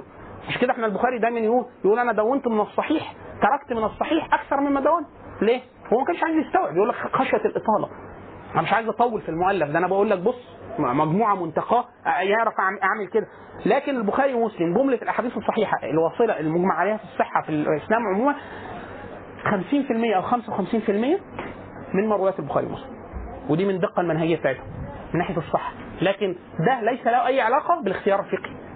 ليه؟ ليه إحنا بنقول؟ ان الاختيار الفقهي متقدم جدا متقدم جدا على عصر التدوين. خلاص؟ وهو أحيانا بي... ودايما على فكرة ما فيش مشكلة إن هو يقول كلام متناقض لأنه دايما الكلام بمتناقض. هو أحيانا يجيب حديث ويقول لك الراوي كذا وبتاع مش عارف إيه فأكيد غلط. يبقى الحكم ده غلط. فإحنا بنقول له مفيش مذهب فقهي مبني على وإلا واحد يقول لك بس في كتير جدا في كتب الفقه حتى في المتأخرين. في المذاهب يقول لك الحديث في البخاري ومسلم. ليه بيقول كده؟ من ناحية الصناعة الفقهية الصناعة الحديثية لو أنا فقيه ممكن حد ينازعني يقول لك الحديث مش صحيح. من ناحية الصناعة الحديثية مين اللي اشتغلوا بقى على الحاجات دي وبتاع؟ البخاري ومسلم والطبقة دي. فهو بيقول له إيه؟ لا ده الحديث في البخاري ومسلم. مش معنى إن أصل الاستدلال أبو حنيفة استدل بيه عشان كان في البخاري ومسلم. لا الحنفي ده اللي بيناقش المسألة اللي عنده في الفقه مع مذهب مقارن بيقارن دي بيقول له لا ده الحديث في البخاري ومسلم. عايز يقول له يعني مش هندور لدرجه لدرجة إن إحنا هنعمل حاجة أدق من كده في الحديث. وإلا الحديث أسبق البخاري ومسلم. في الرواية وتلقاه أبو حنيفة وشيخه أكيد قبل قبل الحديث بتاع البخاري ومسلم. لأن البخاري ومسلم دي طبقة متأخرة. أبو حنيفة وابو حنيفة ومالك وشيخهم طبقة متقدمة. في الرواية إحنا بنتكلم عن تابعي. يعني أبو حنيفة تابعي. الامام مالك تابع من تابعين تابعين. بعد كده كله من تابعين التابعين فاحنا بنتكلم عن حد متأخر. المتقدم مجال الروايه أكثر منه. من ناحية الضبط بقى والصحة وبتاع هو ده اللي بيبقى إيه؟ أحيانا النزاع ما بين المذاهب الفقهية فبيلجأوا في, في, المتأخرين إن هو عايز يستوفي المسألة بدل ما يطول فيها النفس يقول لك الحديث في البخاري ومسلم. م- مخرج في البخاري ومسلم الحديث؟ مش هتناقشه ليه؟ لأنه عامة اللي هتوصل له إن هو صحيح. هناقشه هو ده حاصل. يعني الحفاظ المتقدمين اللي في عصر البخاري ومسلم واللي بعدهم على طول ناقشوهم على رأسهم الدرقطني وعلى الحاكم وغيره. كانوا بيناقش البخاري أحيانا في بعض الصحة أو فتح حاجات معينة زي الحاكم. لكن والبخاري ومناقش لكن إحنا دايما بنقول إيه؟ إن هذه الطبقة طبقه تمحيص شديد جدا في المرويات. قول حاجة كلام عشان نكمل. بعد عصر التابعين واستقرار دلوقتي مثلا كتب كتب السنة هل رفع التدريس يعني الامتداد حفظ الأسانيد مش مش مفيد ابتداء مش مفيد لذاته. يعني انت لو حفظت الأسانيد ال- أسانيد السنة مش هتستفاد حاجة. ليه؟ لأنه مدونة. مدونة. هي مفيدة فين؟ مفيدة فين؟ ان لا يخلو أحد عالم بده. يعني أنا مثلا آه، كان لنا حد من أصدقائنا آه، قرأ الكتب السته الأسانيد على الشيوخ وكذا فلما كان حد يجي يعني من باب اللي هو الغلاسة يعني ما يجي فلما يجي يقول له الحديث كذا فيقول له فيصححوا له صحوا له في الضبط أو في الرواية يقول له لا إزاي الحديث ده أنت بترويه منين؟ فيقول له يقول له رواية السنن ولا رواية البخاري؟ يعني هو مثلا في الترمذي أو في البخاري يقول له في الصحيح يقول له لا دي مش رواية الصحيح فيقول له روينا هو أنا أنا اللي قاعد قدامك روينا فيقول له سنده المتصل لغايه النبي. فإيه من باب الغلاسة. وإلا هو ده مش مفيد لأن إحنا لو فتح- فتحنا أي كتاب مدون هو ده مش هيزيد حاجة. لكن هو من باب إيه؟ من باب إن أنا التوثيق زي القراءات. قراءات علم علم معقد جدا. خلاص؟ فواحد يقول لك خلاص مش مفيد لأن القراءات مدونة. إحنا لو عملنا داتابيس كبيرة جدا ده حاجة كويسة. آه ولكن ليها مدخلية. يعني في ناس أحيانا في الطعن في الديانة وبتاع يقول لك والروايات الكتيرة دي ومن إمتى ودي جدت وبتاع. فإحنا لو واحد متقن لتاريخ القراءات وبتاع فيقول له لا ما فيش كده. وده معروف من سنة كذا والكتب. القرآن. وده لا لسه لاقيين مخطوطا من أول امبارح اللي هو بيسموه التشغيب. يعني هو ما فيش كده يعني يعني يعني الموضوع يعني مش بال- بالتهافت ده. لكن لما واحد بيبقى مغطي ده الكلام بينقطع بسهولة. يعني إيه؟ يقول له ده حصل سنة كذا كذا كذا كذا روح راجع كتاب كذا كذا. بيبقى إيه؟ من باب من باب الدقة العلمية. لو حد قرأ آه، قرآن برواية من الروايات اللي مش مشهورة يعني حتى عندنا في المسجد مثلا أو حاجة في ناس بقى إيه يا عم ده مش ده لو هو ما يعرفش لو هو يجهل لا ما في في في حاجة في حاجة في في في حاجة في حاجة متعلقة بفقه التعامل مع الناس. يعني ليس كل ما يعرف يقال. وليس الإمام أحمد لما دخل بلد مش بلده فمعاه أصحابه فترك سنة المغرب القبلية. المغرب ليه سنة قبلية ركعتين وليه سنة بعدية ركعتين. فقالوا له تركت سنة المغرب القبلية. قال وجدت أهل أهل هذه البلاد لا يعرفونها. ليه؟ هيفاجئهم. في آه، آه، لأنه حاجة أنت الإنسان لو تعود الإمام مالك كان قاعد الإمام مالك كان من الهيبة إن هو كان لا يسأل حتى عن دليله ليه؟ من الهيبة فمر الأعمش وهو من أمير المؤمنين في الحديث مالك قال إيه؟ قال رسول الله صلى الله عليه وسلم راح قال الحديث. الأعمش بتاع حديث يعني هيجي له تسلخات لو قعد ساكت. فقال له عمن أخذت. يعني وبيتكلموا بكل إجلال وبتاع. فالإمام مالك بص له قال أنا لم أنا لم أجالس سفيها قط.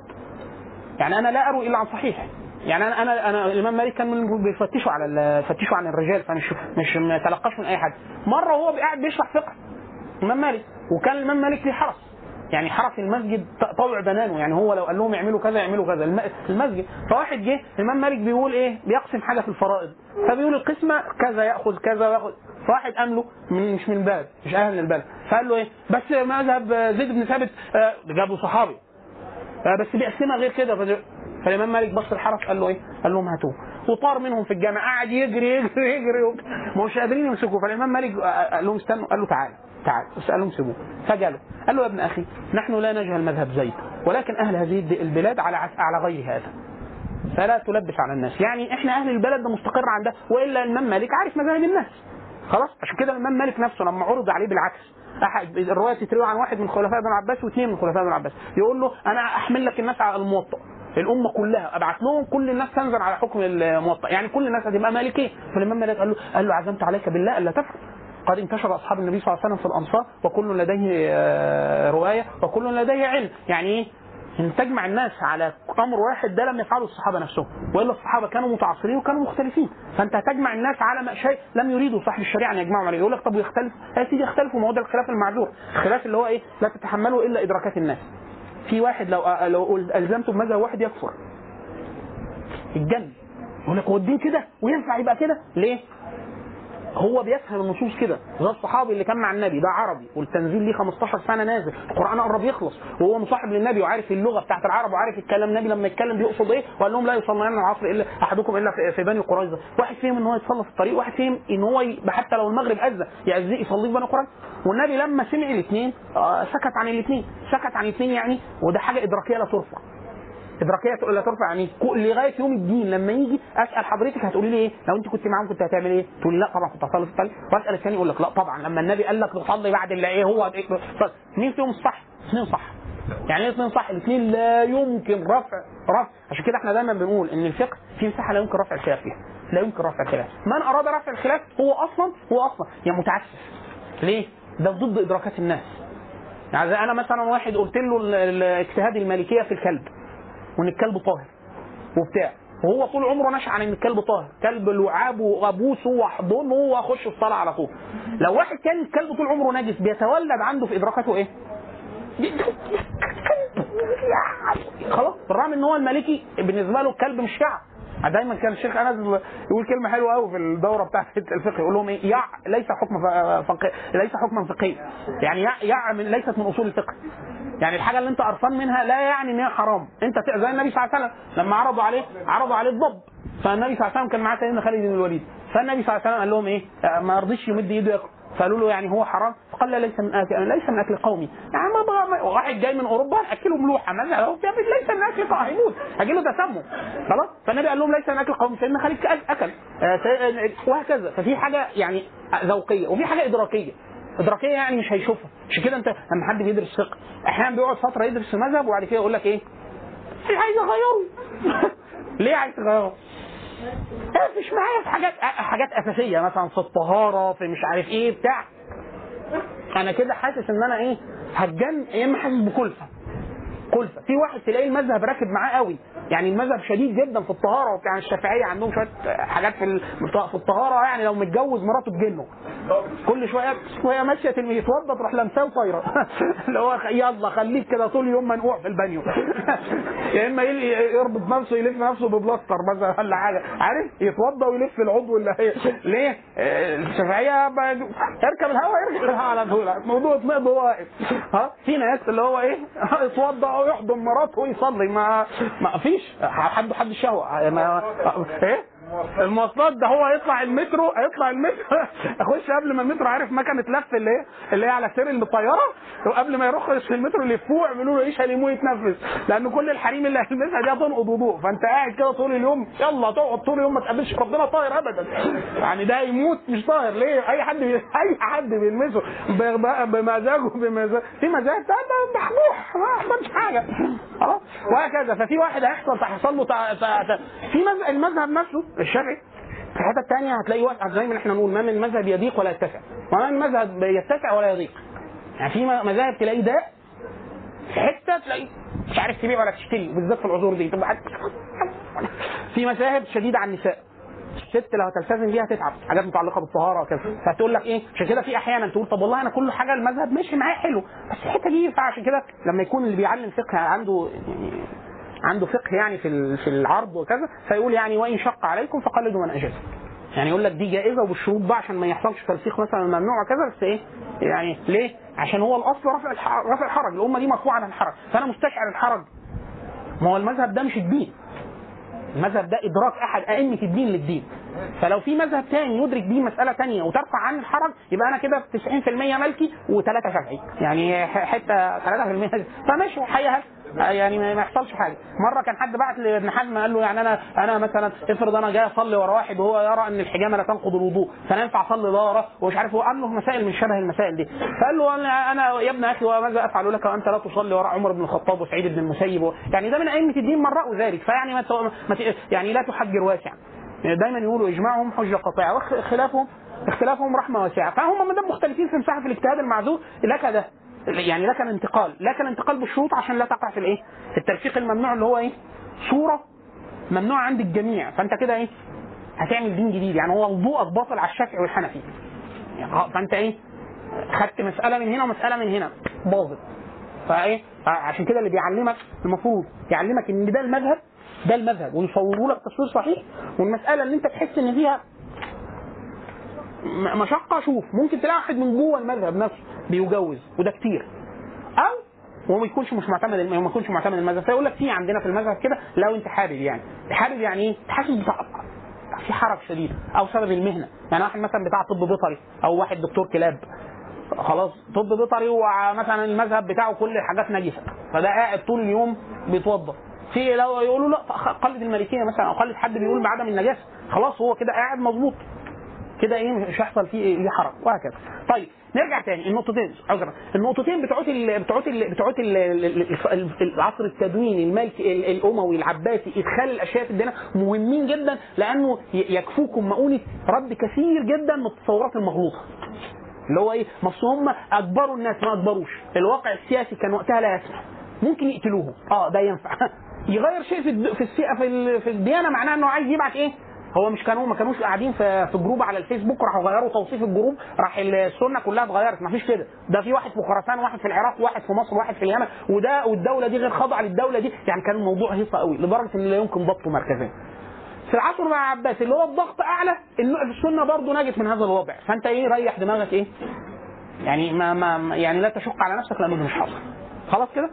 طيب. مهم جدا برضو حاجة فكرة إيه؟ الخلاف السياسي تحويله خلاف عقدي اللي هو نشأ بعده كده فرق دينيه يعني بنو أمية ليه كانوا واخدين موقف من العلويين؟ فإحنا بنقول موقف سلطاني سياسي صراع على الملك. الثاني شايف إن هو ممكن هيكسبه بهذا. فمشي في السكه دي. يعني هو مش مبغض للديانة فبنقول له لا يجتمع الإنسان في فسق وفجور. حب للديانة مع بعض الكبائر. ينفع ده؟ آه ينفع ده. ينفع ده؟ ينفع ده. لكن هو بيعاديهم لأنه هو كاره لآل البيت وبتاع اللي هي المقولة الشيعية ال- ال- ال- المتماسكة دي. فإحنا بنقول لا. والدليل والدليل إن بنو أمية بنو أمية ما أخذ عليهم الناس من أول سيدنا معاوية لغاية سقوط الدولة الامويه واحد قتال سيدنا معاوية لسيدنا علي. ده واحد. نقطة نقطة مهمة جدا.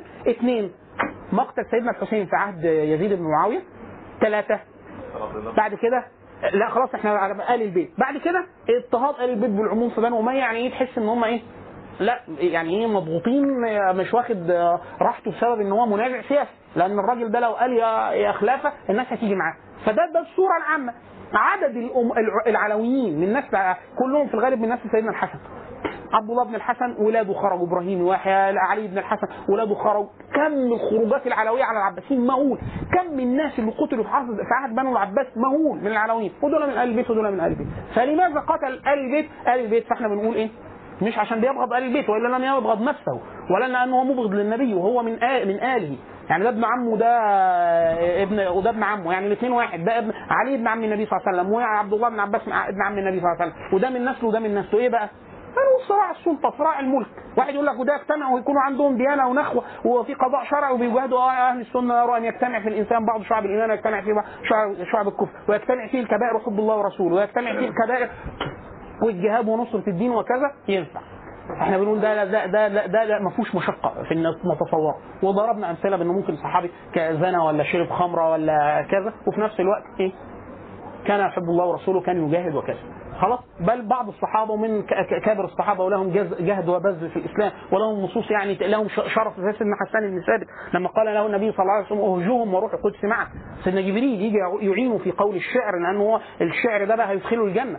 لأنه كان بيسب ال- القرشيين ويزود عن عرض النبي صلى الله عليه وسلم وسيدنا عبد الله بن رواحة وسيدنا كعب بن مالك لما أسلم. فلما النبي صلى الله عليه وسلم قال له قال له قال له ما نسي لك الله وما كان ربك نسي قولك في قريش آه، زعمت سفينه أن ستغلب ربها ولا يغلبن مغالب الغلاب.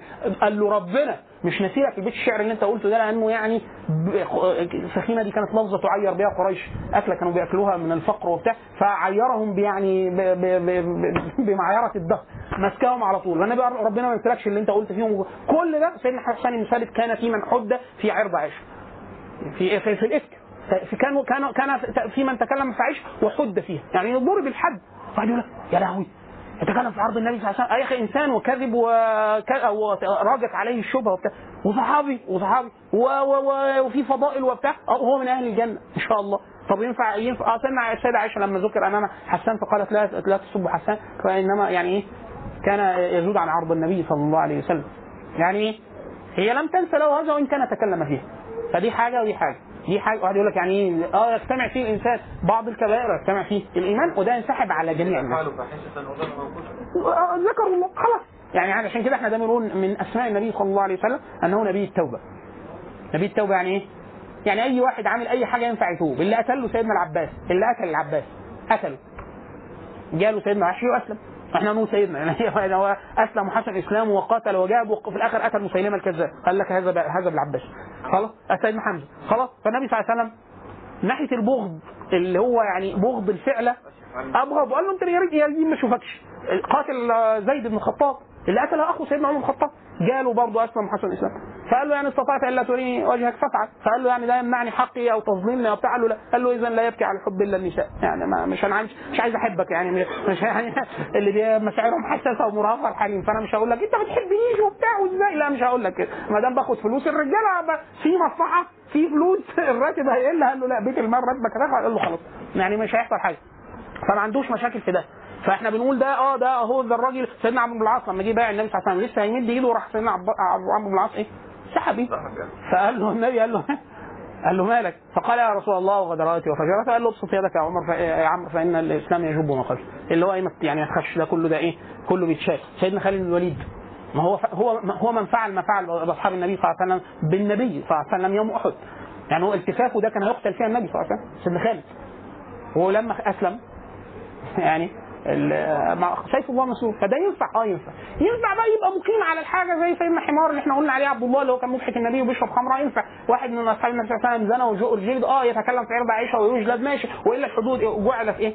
الحدود والتوبة كذا والاستغفار. تطه- تطهر الخطايا والمعاصي خلاص؟ فده يعني ما فيهوش إشكال. فإحنا إيه؟ الحمد لله أهل السنة عندهم إيه؟ عندهم براح في الاعتقاد كده إن إحنا إيه وما عندناش اعتقاد صلب أبيض وأسود. يعني إيه واحد يقول لك سيدنا معاوية ما دام صحابي ما يعملش حاجة غلط. يعني يا سيدي يقع في حب يقع في حب الدنيا وحب الملك وممكن يقاتل شهوة. وفي نفس الوقت محب الله ورسوله وكان كاتب الوحي وخال المؤمنين. وبتاع ينفع الاثنين مع بعض؟ ينفع الاثنين مع بعض. وإلا اجتمعوا هذا في قلب الحسن والحسين. يعني سيدنا الحسن وسيدنا الحسين. سيدنا الحسين أدرك خلافة معاوية كلها وسيدنا الحسن قعد أول خمس سنين في خلافة سيدنا معاوية. عايزين تاريخ هذه العلاقة. تلاقي سيدنا الحسن كانوا بيدخلوا عليه ويقبلوا هداوة وبتاع ومصاهرات ما بين ال- الأموي وآل البيت. طب هم دول مش كانوا بيحبوا سيدنا علي؟ آه وهذا الرجل قاتل على قاتل علي بن أبي طالب. آه أمال إيه؟ هم كانوا على طريقة العرب الأولى. يعني الرجل يعني ما- زال فيه الحمية والغضب لأهله وقومه وكذا. وكان في نفس الوقت عنده من الرجولة والمروءة والتذمم إن هو يتجاوز ده. ينفع ده وينفع ده. ينفع ده وينفع ده. وإلا سيدنا الح- الحسين قعد في خلافة معاوية ل 20 سنة كان بيعمل إيه؟ كان في الفتوح. في الفتوح يعني معظم ال- ال- الحركات في القتال سيدنا الحسين كان مقاتل خلاص فهو عبد الله بن الزبير هما الاثنين دول. اللي هم رفضوا بيعة يزيد بن معاوية هما الاثنين. كانوا من المروءه والرجوله وحب الله ورسوله والجهاد. ان جاهدوا تحت إمرة معاوية بن سفيان وامراءه وفي نفس الوقت رفضوا بيعة يزيد وقتلوا ضد يزيد هما الاثنين سيدنا الحسين وسيدنا عبد الله بن الزبير. فيجتمع في قلب الرجل هذا وذاك. خلاص كده؟ ده تصور إيه؟ عام. خلاص كده؟ ده التصور العام اللي هي الم- المفاصل الأساسية في عصر البني العباس إحنا بنقسم التقسيم. في ناس بتقسم العصر العباسي ثلاث أقسام. العصر الأول والثاني وبعد كده العصر الثالث ممتد حتى السقوط. إحنا يحلو لينا في التقسيم نختار التقسيم الثاني. في ناس بتقسم العصر العباسي عصر أربع أقسام. العصر الأول إحنا بنسميه عصر ال- الخلفاء العباسيين الأقوياء. العصر الثاني بدء الضعف ودخول النخبة العجمية. ثلاثة عصر التركي. خلاص بقى العجم تحددوا ترك. وبعد كده العصر ال- ال- التركي والبويهي في نفس الوقت. يعني التركي دول جو بعد كده جه البويهيين خدوا منهم حكم بعد كده السلاجقه الأتراك لغاية سقوط الدولة على إيد المغول. خلاص كده؟ كان في دول قائمة في نفس الفترة إيه؟ إيه؟ يعني دول ما جاي لك جاي لك جاي لك. خلاص؟ من ناحية القسمة القسمة السياسية العامة العصر الأولاني اللي إحنا قلنا عصر القوة ده عصر مركزي. يعني إيه عصر مركزي؟ لما في خليفة في النص موجود حاشا إمارة منفصلة كده لسه بتتشكل اللي هي إمارة عبد الرحمن الداخل في في الأندلس. يعني كله خاضع لبنو العباس. لا يوجد لا أمير ولا كله كله خاضع للخليفة العباسي. خلاص حاشا إمارة إيه؟ الأندلس. العصر العباسي الثاني لا. إحنا عندنا من اخر من منتصف العصر العباسي لغاية الثاني لغاية آخره عشان يبقى عندكم قسمة زمنية. من 132 هجري اللي هو انهيار الدولة الأموية ل 232 هجري ده العصر العباسي الأول. ينتهي بخلافه الواثق. يعني من أول المنصور لغاية الواثق ده خلافه بنو العباس العصر العباسي الأول. من 232 ل 334 العصر العباسي الثاني. يبدأ بخلافه المتوكل وينتهي بخلافه المستكفي بعد كده مش مهم تعرفوا أي أسماء لكن الخليفة العباسي ما كانش ليه أي لازمة. أسماء كتيرة جدا والواحد إيه تلاقيه قاعد إيه ثلاث شهور يومين أسبوعين حاجة كده اللي هو إيه جابوه قتلوه جابوا ابنه جابوه قتلوه جابوا ابنه. جا- إيه يا اخوانا هو خلي أنتوا بد- أنتوا لو بتشتروا طقم حلل كان يتغير في وقت أطول من كده. اللي هو إيه كل يومين يشيلوا واحد كل يومين. آه بالظبط خلاف الع- العصر العصر مرتضى منصور. المستكفي 334 إيه؟ خلاص؟ طيب العصر العباسي الثاني إيه الخ- الخصيصة الأساسية فيه؟ إن هو بدء ظهور الدول المستقلة. في خليفة قوي فيه. يعني عندنا هارون الرشيد عندنا المعتصم عندنا المأمون الم... ال... ال... لا ال... العصر الثاني. آه لا ماشي. الع... من العصر العباسي الأول من أواخر العصر العباسي الأول من أواخر العصر العباسي الأول. فكرة بذرة بذرة الاستقلال موجودة البذرة. خلاص؟ العصر العباسي الثاني لا في خليفة وعندنا طقم دول متوازي إيه؟ يعني في نفس العصر ده كان في دول موازية زي آه عندنا الادارسه الأغالبة. ثانية واحدة إحنا ممكن نعرف توزيعهم جغرافي ولا آه في في لا هو توزيع جغرافي سهل في جدول. الجدول بتاع حسين مؤنس ست ورقات هتلاقيهم في الب... إحنا طبعا الأسطوانة ما عرفناش نجيب لأن أسطوانة على المقاس ليه؟ طلع الملف 5 جيجا 5 جيجا وكسور في كل فاحنا عملنا إيه؟ في هنسيب folder هنا نسيبه folder اسمه أسطوانة التاريخ النهائي أو أسطوانة التاريخ النهائيه دي فيها إيه؟ كل الاطالس كل الكتب قائمه القراءة المنهجية اللي إحنا كنا عايزين نديها لكم. الورق اللي هو ال PDF لوحده جدول ولا خريطة ولا مشجرة كل ده موجود على كتب التاريخ آه، كتب سيرة الطقوش كلها أطالس المغلوف كلها أطالس شوقي خ... إيه؟ آه هات لك flashه أي حجم وخدها لأن هم طلعوا ما فيش آه، آه، لو الأسطوانة الوحيدة اللي تستحملها الاسطوانه اللي هي ال double بتبقى 8 جيجا. بس مش كل الناس عندها آه، اللي يتعامل معاه هو أصلا في ناس حاليا بتجيب أجهزة ما تحطش في في drive بايدن قوي. زي أنا أنا مثلا حضرت ال floppy الثلاثه فبعد فترة كان إحنا زمان أنا فاكر المدرس اللي كان مديني حاسب آلي وأنا في أولى ثانوي كان الثلاثه اللي هو ده الكبير ده اللي هو الطاسة ده اللي هو لا لا ده ما كانش بيشيل حاجة الثاني ده كان 3 mega أو كده؟ كان 3 ولا كان ميجا و... آه واحد واحد ميجا وأربعة كان المدرس يقول أنا معايا هنا واحد ليه؟ إحنا اللي هو برنامج معمول في ميجا و... ليه؟ ليه كاتب فيه إيه؟ إحنا كنا طبعا بنستخدم لوجو ومثلا اللي هو دوس مثلا ده آه آه 100 دولار 50 ميجا حاجة بشع بقى. يعني أنت كنت زمايلك يجوا يتصوروا معايا مثلا. 50 mega. أنا لما جبت لما جبت أول جهاز جبته كان كان واحد صديقي اللي هو معلمني الكمبيوتر وجايب لي الحاجة بتاعتي مش عارف إيه. كان أول معاه hard 4 جيجا. لما جابه كان من اسيوط كل الناس كان يقول لك واحد اشترى hard 4 جيجا من كذا. اللي هو غالي جدا. يقول لك أحط فيه إيه؟ 4 جيجا. أحط فيه إيه؟ أنا جبت كان أول hard عندي 80 جيجا. فهو كان يقول لي إيه؟ إيه؟ يعني-, يعني أنا أقول له كان واحد زميلي الله يرحمه كان ساكن معايا باشمهندس أحمد كان بلديتي كان يقول لي كان أصغر مني بس توفي حتى كان يقول لي إيه؟ أنا آه، هطلع مهندس زراعة. أنت تديني آه، 5 جيجا آه، ليا يبقوا على ال hard. فأقول له ماشي هتعمل يقول لي أقول له هتعمل فيهم إيه يا أحمد؟ يقول لي هعمل فيهم مشروع تسمين عجول. يعني كانت الناس كلها اللي هو إيه؟ حتى 2 جيجا يعني أنا معايا في البيت حاليا 20 تيرا 8 تيرا لوحده 5 6 هاردات 2 تيرا 2 تيرا واللي هو كل شوية أقول طب هجيب هارد 8 تيرا ثاني ده غلي اللي هو أودي فين البيان؟ لأن كل مدى الدنيا الدنيا بتوسع. يعني. طيب ف... لا مين اللي فيه صحة ابني؟ يرفع الدرجه يعني خدهم وارفعهم وانت على الدرجه يعني قول لهم كويس. خلاص خد خد ال folder منهم أو من عندنا على ال flashة وخد وارفعه. وحتى بعد كده نحط ال link نقول يا إخوانا إيه ده ال link من أول الدورة بحيث تبقى عايشين حياة كويسة. لأنه في مراجع كويسة يعني كتب كاملة وأطالس وبتاع. معلش يتورط إيه؟ يتورط. دبسه يا فندم. خد اسمه هات رقم بطاقته وبلغ. بعد ما يرفعهم قول للظابط هو ده اللي رفع الرابط. عشان نبقى إحنا برضه يعني إيه مأمنين نفسنا. الظابط خده كان. يبقى إحنا اللي مبلغينه وبتاع.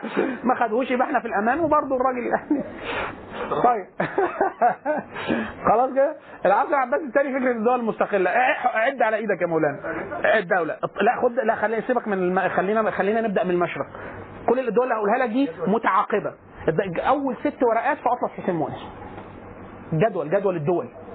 جدول العصور. في إيه؟ الدول. دول متع... مش متوازيين متعاقبين. يعني كلهم جو على نفس المنطقة.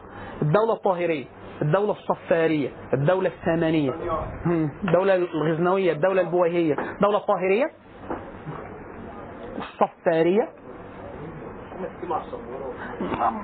يجي لي كرامب لما بكتب. الساسانية البويهية الغزنوية كلهم دول في نفس المنطقة. بس على التعاقب أقواهم وأشهرهم الاثنين- آخر اثنين الغزنويين والبويهيين البويهيين. تحكموا في الخلافة فترة توصل لها 50 سنة ولا حاجة بعد كده اختفوا. كان الناس متصورة يقعدوا والغزنويين حكموا مساحة ضخمة وهم يعتبروا هم اللي أسسوا الاستقرار السياسي في الهند لفترة طويلة. الغزنويين قعدوا فترة ماسكين الهند. خلاص؟ بعد كده دولة الخلافة بعد كده دول منفصلة على الهوامش كده. آه، هتظهر لنا مثلا الدولة الحمدانية الدولة السلجوقية الدولة الإخشيدية الدولة الطولونية الدولة الإدريسية الدولة الأغلبية أو الغالبة. كل ده على التوازي. الزيدية الشيعة فاطمي إيه؟ فاطميين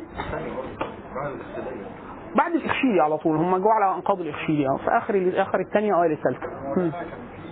كان في آه، توقعات من الدورة بصراحة إن أنا أفهم يعني إيه اللي حصل؟ آه، الفترة المعقدة جدا. اولا آه. مشكلة إن الدول دي يعني مثلا زي دولة الفرنسا وغيرهم كنا عايزين نعرف دي حركات. دي حركات داخلية. ما هو بص آه، إحنا لما بتكون المساحة واسعة قوي زي الدولة العباسية مثلا بيبقى الهدف الأساسي أول حاجة تخيل حدودها الإطار. عشان كده إحنا قلنا في أول الدار إحنا عايزينك تبقى عندك الخريطة الخريطة الكبرى للتاريخ خريطة التاريخ. فأنت عارف كده إن أنت عصر الدول هنا. تفاصيله إحنا بنتكلم على تفاصيل 500 سنة. فكم الفرق اللي فيها كتير جدا. كم إحنا.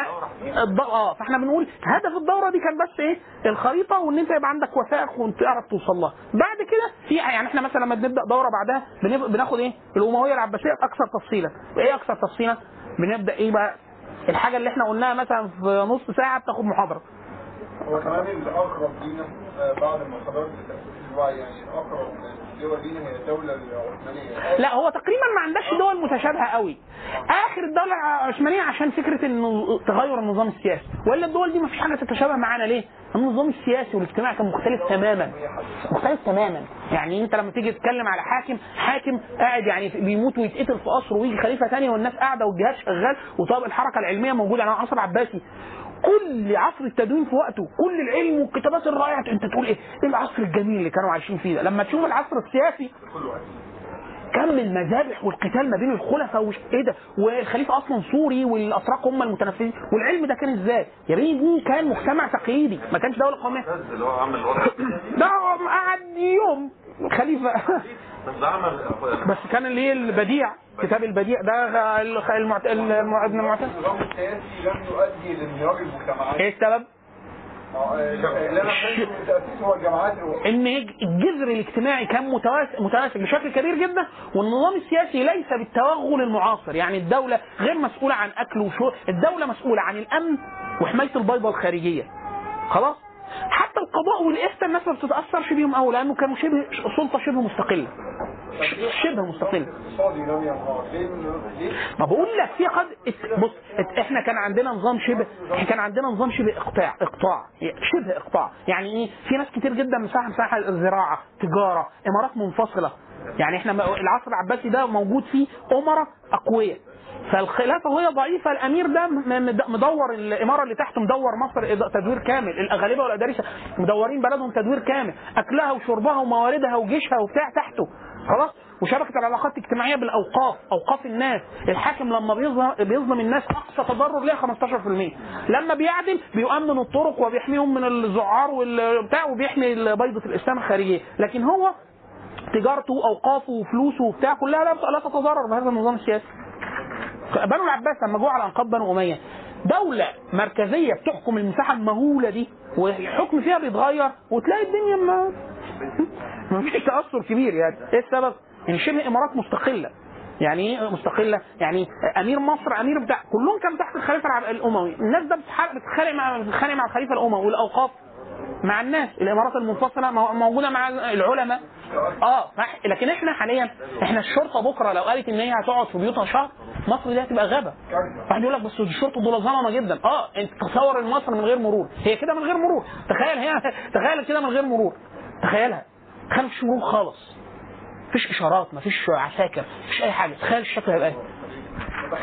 ها؟ إيه السبب؟ إيه السبب؟ إيه السبب؟ إن هي دولة مركزية. عشان كده مثلا في أول وقت في أيام حسني مبارك أول 18 يوم اللي هم أو هو في قبل ما يتنحى تحس البلد إيه؟ كلها وقفت. كلها وقفت. الناس نزلت في الشارع عايزة تأمن بيوتها وبتاع. اللي هو إيه حاجة كل الوظائف مركزية. حتى جزء من إن إحنا يمكن يعني شيء شيء يذكر يعني جزء من التخل من الت- من تجاوز الدولة القومية الحديثة عشان تعرف تواجهها إن أنت تفتت المجتمع لكانتونات اجتماعية. يعني كل حي تشوف له طريقة. كل حي. عشان كده أنا حتى كنت دايما أقول إن هو أي محاولة إصلاح مركزي لهذه الدولة المركزية فشل. لأنه مفيش قوة تيجي من فوق تعرف تصلحها. حتى لو جاي هو الرئيس ليه؟ الفساد الفساد شبكته ضخمة جدا. يقدر يعمل إيه؟ يعني مثلا المرور بتاع القاهرة. لا يمكن ضبطه. لا يمكن حله. ليه؟ أي قرار قال لك هتصلح البدلة هيضرب البنطلون. صلح البنطلون هيضرب. مفيش حاجة بتتظبط إيه السبب؟ ممكن تعمل إيه؟ تقول حي الزيتون حي. حي. وتحله من جوه. فبتاع الحل المركزي. كان إمتى؟ هيحل النقره والمطب اللي عندي قدام مترو حمامات القبة. كان هيحله إمتى؟ في الحتة الخطة الخمسية. يعني بعد خمس سنين البتاع ده كل يوم أنا هلبس في المطب لمدة خمس سنين. عشان الحاكم خد قرار مركزي بالحل وهيحل. بس مش قادر يحل. ليه؟ يحل ده ولا ناهيه ولا بولاق ولا قنا ولا أسيوط ولا أسوان. أنا مش هعمل كده. أنا هخليها كانتون اخليها وحدة اجتماعية صغيرة. أنتوا حلوا مشكلة الزيتون. مشكلة الزيتون هتفاجئ إن مشكلة الزيتون بسيطة جدا. ليه؟ الزيتون واصل له كهرباء ومية وصرف صحي باقي. المطبين دول وعايزين مس- المستوصف يعني أنت هتشتغل كله على التوازي مع بعض بإدارة محلية. واحد يقول لك بس الناس كلها مش هتشتغل بكفاءة واحدة. بس خلاص. هيبقى عندنا ضرر إيه؟ ضرر جزئي في كل حتة. بدل ما إحنا عندنا خلل كلي في كل حتة. طب مثال كده هو الحكم الفيدرالي زي ما خاطر لا الفدرالي الفدرالي برضه في الآخر بيحولها الولاية الولاية مركزية. بس الولاية ليها قوانينها وليها ميزانيتها وليها ده لو انت عملت كده كمحافظات. لا ده أنا بقول لك وحده أصغر من المحافظة. أنا بقول لك أحياء حكم محلي. يعني حي كذا. هم لا هو طبعا مش على فكرة مفيش أحسن أوحش. مفيش أحسن اوحش في واحد بيعمل حكومة مركزية زي الصين وبيبقى طالع زي القطر. بس إحنا بنتكلم على مواصفات معايير تانية فكرة الش- الإسلام استدامة شعب الإيمان الديانة الحلول حرية الناس قدرة الناس على الفعل يعني الصين دولة مركزية ضخمة جدا آه، لو انهارت تعمل تعمل الصين لو انهارت مركزيا توقع العالم ليه؟ ما كتير جدا لما كانت أمريكا تضايق على الصين في في الماليات وبتاع كان كان رئيس وزراء الصين كان دايما يحب يغلس عليهم يقول لهم تعالوا اكلوهم واحكموهم. ليه؟ هو بيقول له خلي- خليك ديمقراطي اخد رأي مليار و500 مليون واحد قبل ما اتحرك. يعني لا صعبة.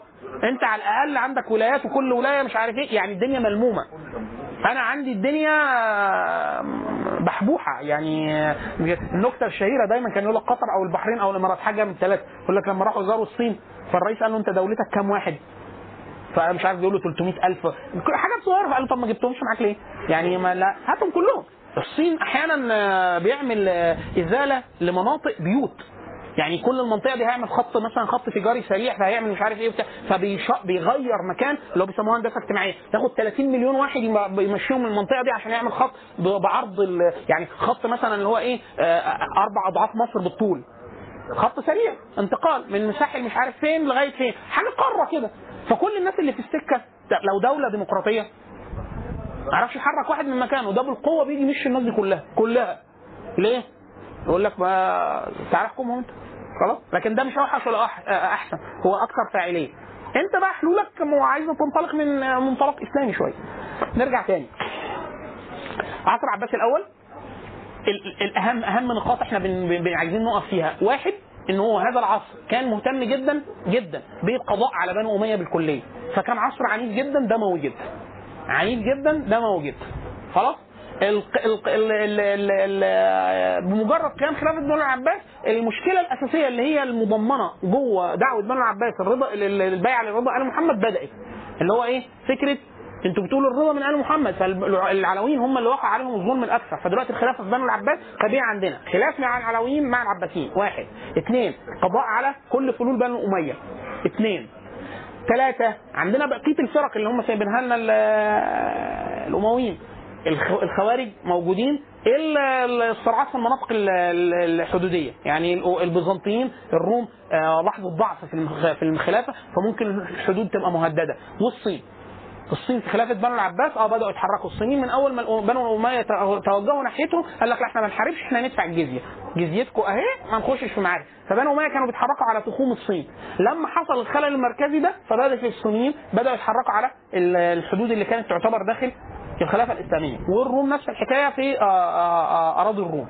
الخلل ده لم يدم. يعني خلافة العباس العصر العباسي الأول الم- المكتسبات اللي حققها الخلافة الأولى. واحد القضاء يعني حصر الخلافة في بنو العباس. يعني فكرة خلاص تجاوز فكرة الرضا الآن محمد دي مظلة كبيرة جدا. لا الخ- الخلافة في بنو العباس. مفيش بقى العلويين مش موجودين وده هي- هيؤدي بعد كده لخروجات خروجات كثيرة جدا بيت العلوي وضرب شديد جدا آه، من العباسيين للعلويين عدد كثير جدا من أحفاد سيدنا الحسن وسيدنا الحسين قتلوا في خلافه بنو العباس في خروجات على بنو العباس.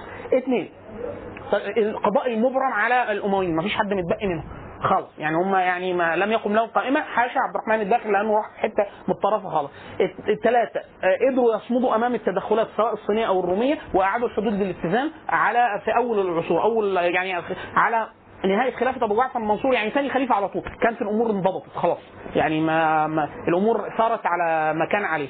بعد كده تغيرت السياسة. ناحية بنو أمية وبنو ناحيه العلويين هدي شوية خلاص ما بقيش يعني بنو أمية ما فيهمش حد يشار ليه بالبنان يعني ممكن يبقى مخيف أو كذا. فهدي شوية ناحية بنو أمية وهدي برضه ناحية الع- العلويين وإن كان الأمور هتزداد سوءا بعد ذلك. يعني إيه خلاص؟ يعني آه، لدرجة إن في لأن الأمور كانت بين العلويين وبين العباس بتروح وتيجي. لدرجة إن أحد أحد الخلفاء اظن المأمون.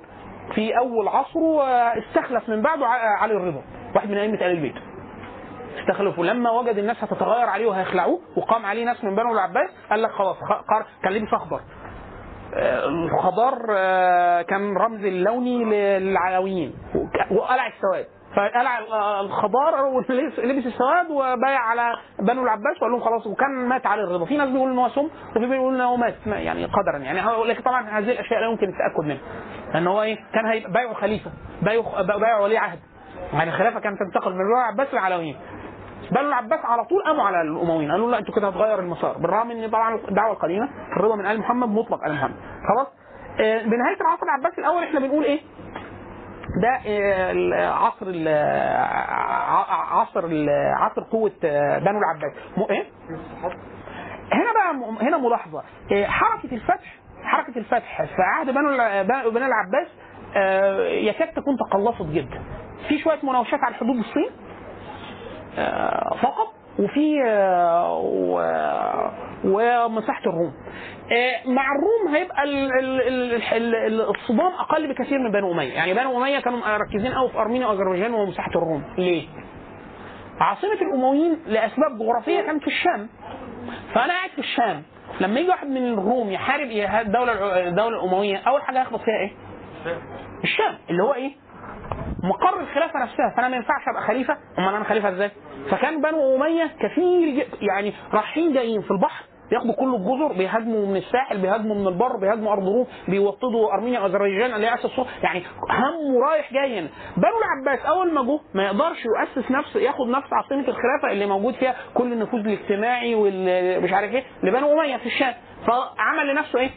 بدأ يتحرك حوالين الكوفة حوالين البصرة حوالين المناطق اللي اتحرك منها وبعد كده إيه؟ قال ما وداش في بلاد العجم هو نشأ اتحرك من خراسان اتحرك ناحية العراق ولا وديها الشام ولا رجع الحجاز. يعني إيه؟ الحجاز برضه إيه؟ معظم النفوذ الديني والاجتماعي للعلويين. لآل البيت وللعلويين بالذات.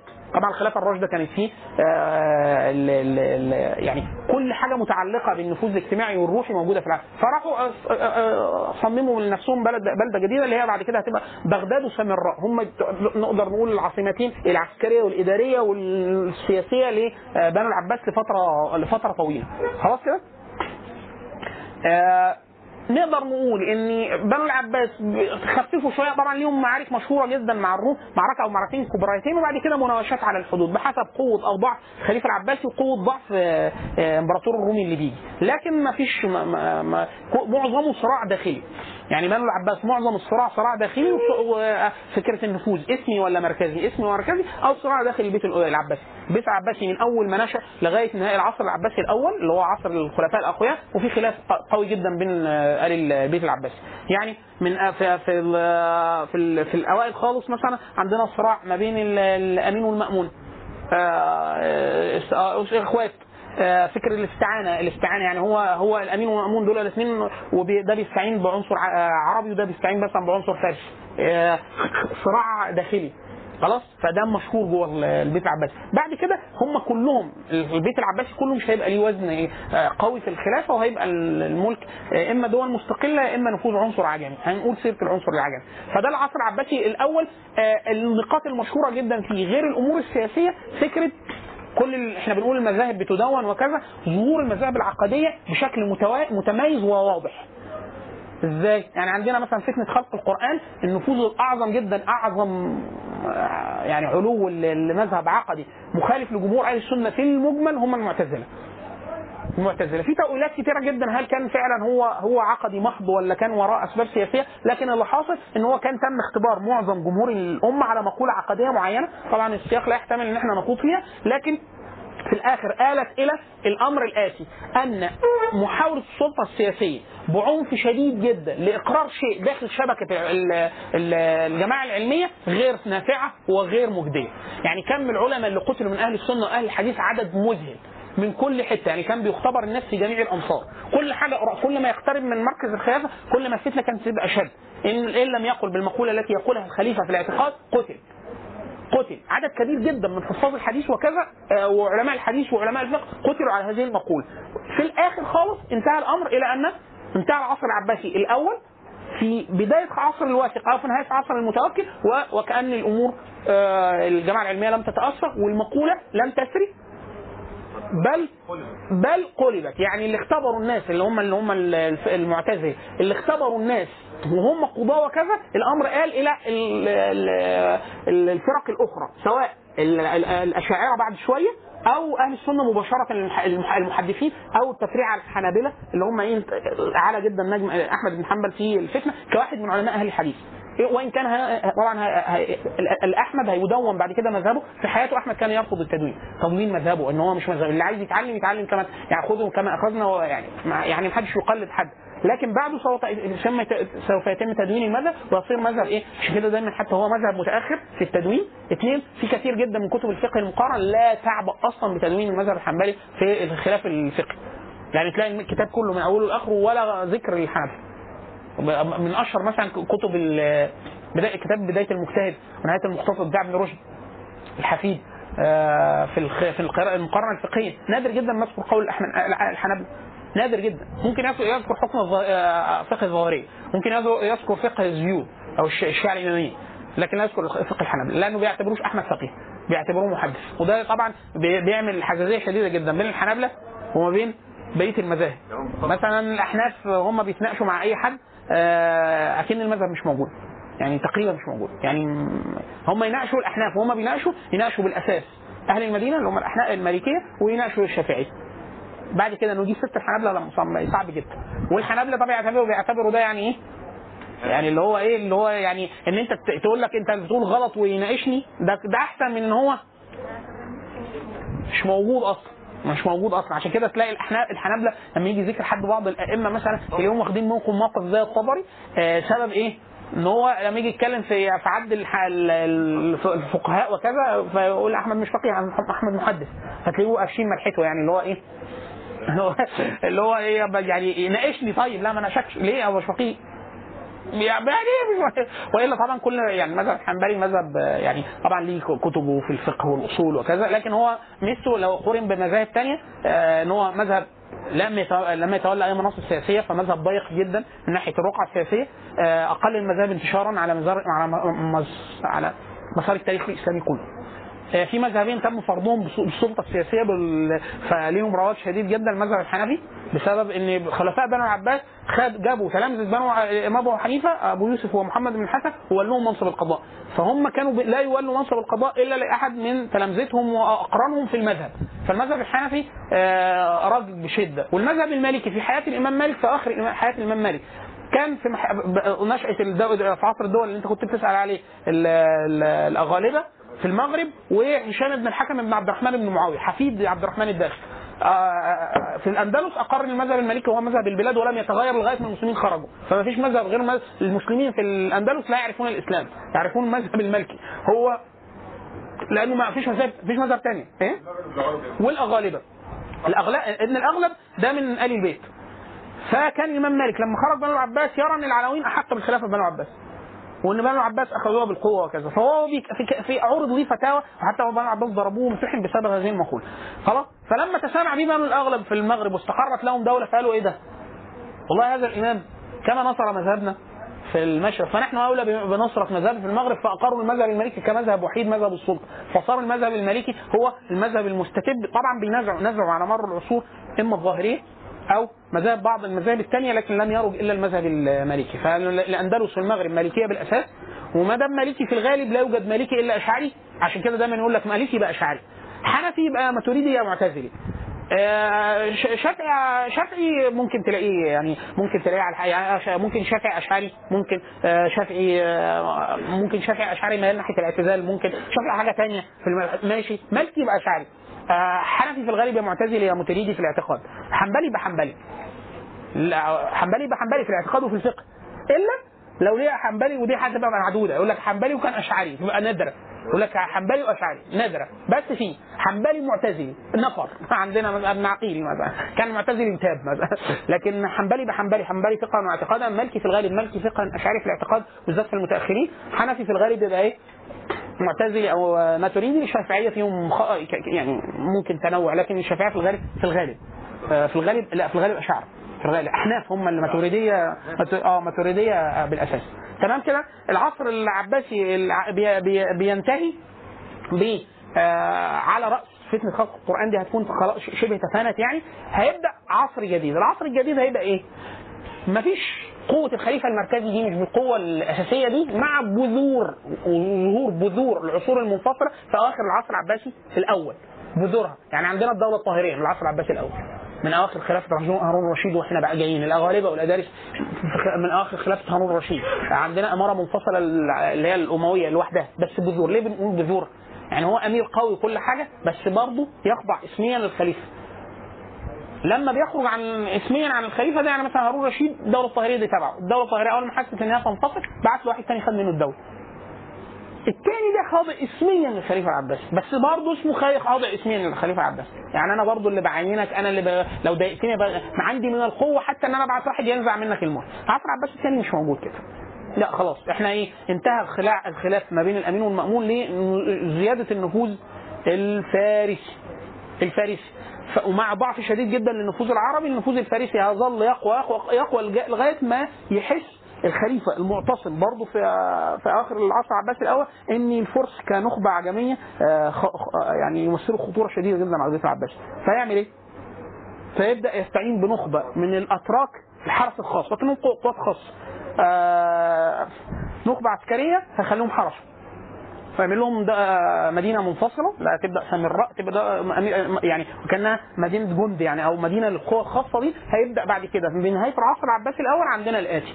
بذور الدول المنفصلة موجود النخبة التركية موجودة النخبة الفارسية موجودة وأدركوا الآتي. النخبتين العجميتين دول أدركوا الآتي. أن الخلافة يمكن أن تدار بوجود الخليفة مع بقاء النفوذ الحقيقي في هذه إيه السلطة. فإحنا هنبدأ من نهايه العصر العباسي الأول السلطة بتتأرجح ما بين ترك فرس ترك فرس ترك فرس عشان كده العصر العباسي الثاني نفس ملامح العصر العباسي هو ما هي هي موجودة مع ضعف الخليفة ضعف المركز ال- ال- الخلافة انتشار الدول المستقلة. ثلاثة النفوذ التركي.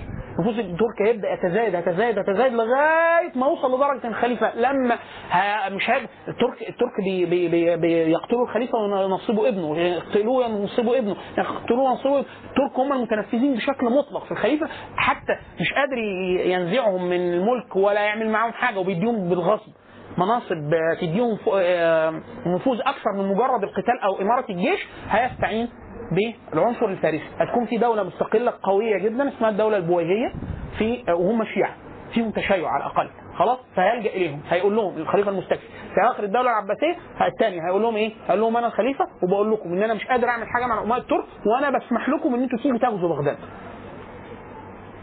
تيجوا بقوة قوة عسكرية وتيجوا إيه؟ تشيلوها. بالفعل هيجوا يشيلوهم وايه هيستمر طبعا معظم ال- العصر ال- الخلافة العباسية الثالثة. معظم كله نفوذ بويهي آه، النفوذ البويهي هيتصاحب مع الآتي. إحنا دايما بنقول أول العصر العباسي الثالث ما بي- بيجي إحنا داخلين على العصر الرابع القرن الرابع الهجري تقريبا كده. خلاص؟ العصر الرابع الهجري هو عصر شيعي بامتياز. يعني العالم الإسلامي كله 85% منه حكم حكم من قبل الشيعة. مش كلهم على مذهب واحد. يعني مثلا وإحنا بنتكلم على ال بويه موجودين في الخلافه العباسيه المشرق كله خضع للفاطميين. المغرب. كله. يعني من أول المغرب لغاية شمال أفريقيا كله كله كله كله لغاية مصر. فبقي عندنا دولة فاطمية اللي هم إسماعيلية المغرب ال- إحنا عندنا إسماعيلية في المشرق وإسماعيلية في المغرب. إسماعيلية المغرب دول استولوا على شمال أفريقيا كله.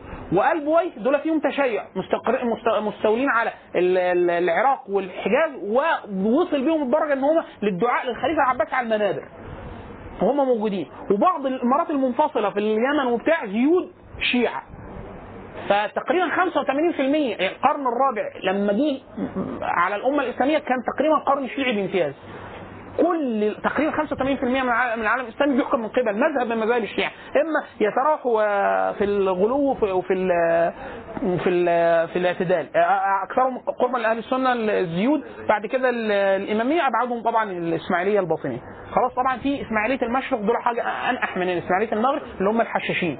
طبعا الحشاشين لن يقضي عليهم إلا مجيء المغول ب طبعا المغول, دول عاملين زي واحد جه جاب جاب مية نار وكبها على حرق كله. مسلمين فرق باطنية اسماعيل المغول جوه نظفوا كل هذه هذه المساحة. العصر العباسي الثالث بينتهي بينتهي ب الغريب. إن تاريخيا كان هيبدو إن بان بان ال بويه خلاص دول جايين مع ضعف شديد جدا للخليفة العباسي مع قوة مهولة جدا لأنصارهم الشيعة في كل حتة. وهيفاجئ العالم بالآتي. اللي هيحصل ان هينشأ إمارات قوية على ساحل الدولة يعني على حدود الدولة العباسية اللي هم ترك عص- قبائل تركمانية هتستقر في حتة معينة كده في أرض الروم وناحية أرمينيا وأذربيجان وعلى تخوم العراق اللي هم السلاجقة. طبعا السلاجقة هتقوم لهم إمارات ضخمة هم ترك. ترك. وعنصر عنصر مقاتل وسنة. فالخليفة كما استعان المستكفي على ال- الأتراك بالبويهيين هيستعين الخليفة على السلاجقة بمراسلات وطلب وبتاع أقول لهم تيجوا إيه؟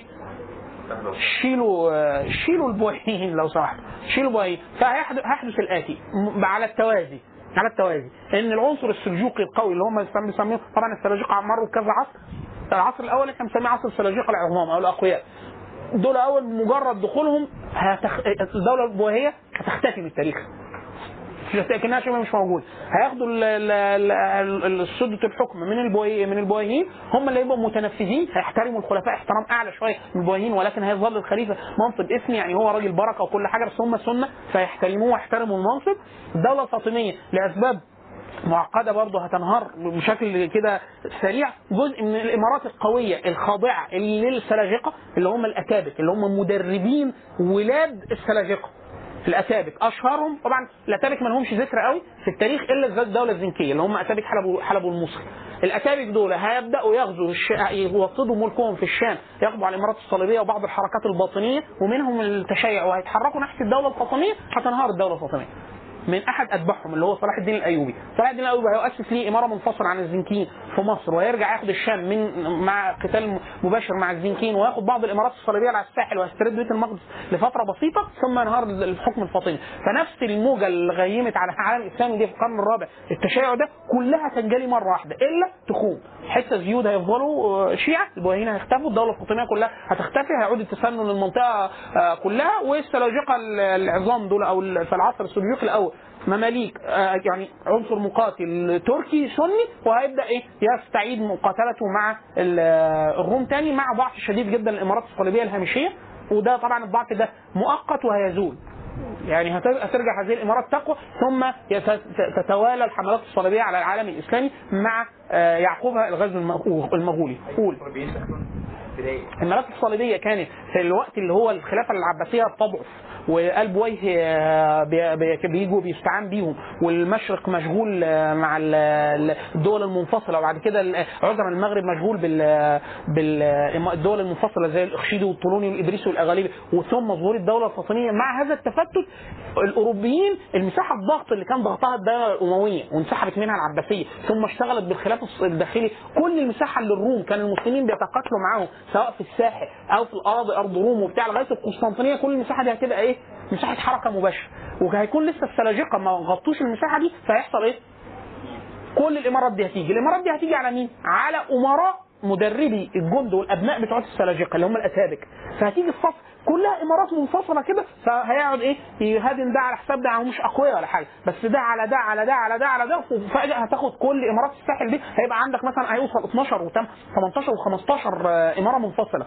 حصن وإمارة حواليه حصن وإمارة ويغزو ويغزو الإمارات الإسلامية اللي حواليه. بعض الدول هتصمد قدامهم شوية دول منفصلة زي الحمدانيين. حتى لو حد شاف شعر أبو فراس الحمداني واللي هي المنطقة اللي هو عرب مقاتلين ودي دي ظاهره آخر ظاهره إن في عربي بيقاتل. بعد كده عجمي بيقاتل.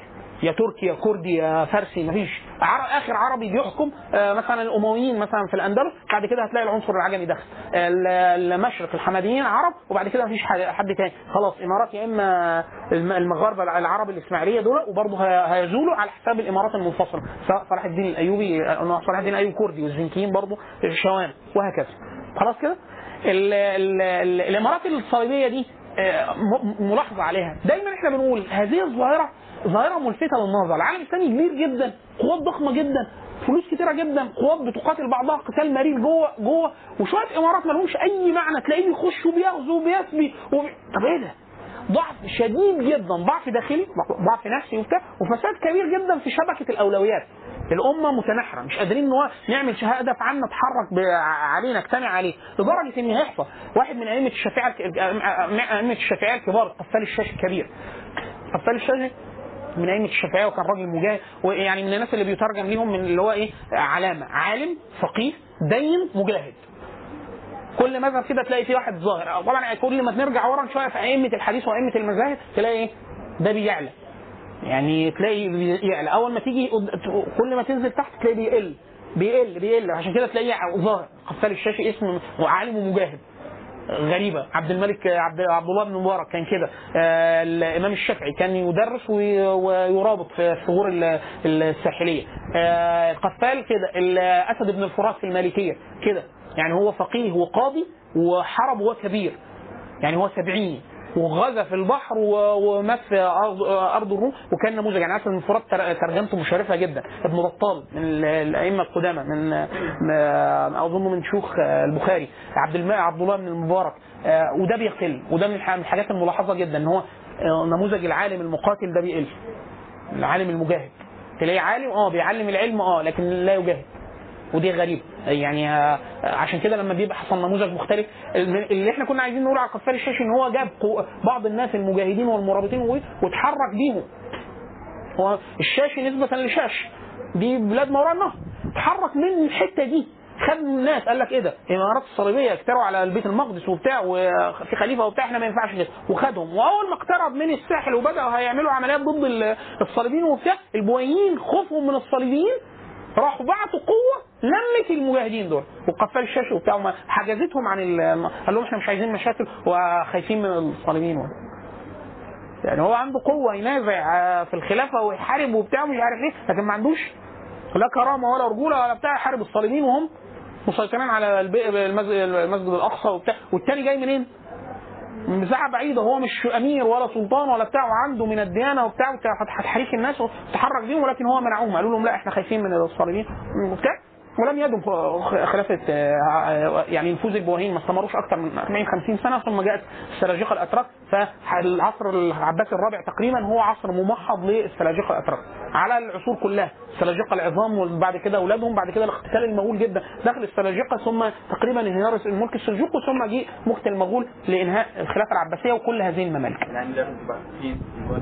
بالتوازي ال- ال- الأندلس بمجرد قيام بنو العباس في المشرق تتبعوا كل بنو أمية.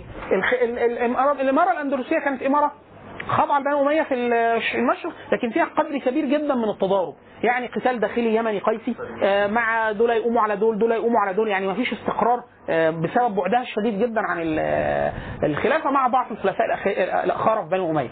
بمجرد ارتحال عبد الرحمن حفيد هشام بن عبد الملك اللي هو عبد الرحمن الداخل عبد الرحمن بن معاوية ابن هشام بن هشام بن عبد الملك هو الرجل اجتمع راجل أموي الناس هي لا تعرف إلا بنو أمية هناك في. وهم بعاد جدا عن بنو العباس في المشرق فبداية الأمر الراجل استعان بموالي بنو أمية ثم استقر له الحكم في أول الأمر في أول الأمر ثم الراجل استتب له الأمر بنو العباس كان استتب لهم الأمر في المشرق فبدأوا ينازعوه بدأوا يبعثوا له ناس هناك من الداخل. وبقوا بنو العباس الراجل تقريبا قضى على جميع القوى الداخلية. يعني كان عنده حركات باطنية في الداخل قضى عليها. حركات آه، عباسية آه، آه، قضى عليها اقتتال داخلي ما بين القيسية واليمنيه قضى عليه ثم أسس لنفسه ملك مستقر. هتظل الفترة دي فترة مستقرة لغاية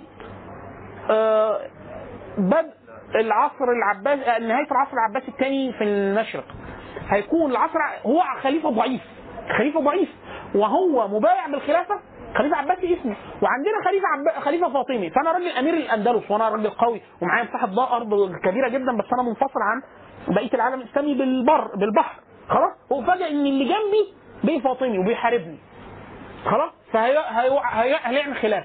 فكانت الأول إمارة إمارة أموية والخلافة أموية. بعد كده إمارة أموية والخلافة عباسية. بعد كده خلافة أموية وخلافة عباسية وخلافة فاطمية وخليفة في الجماعة وخليفة تاني. يعني كان عندنا أربع خلافة في نفس الوقت.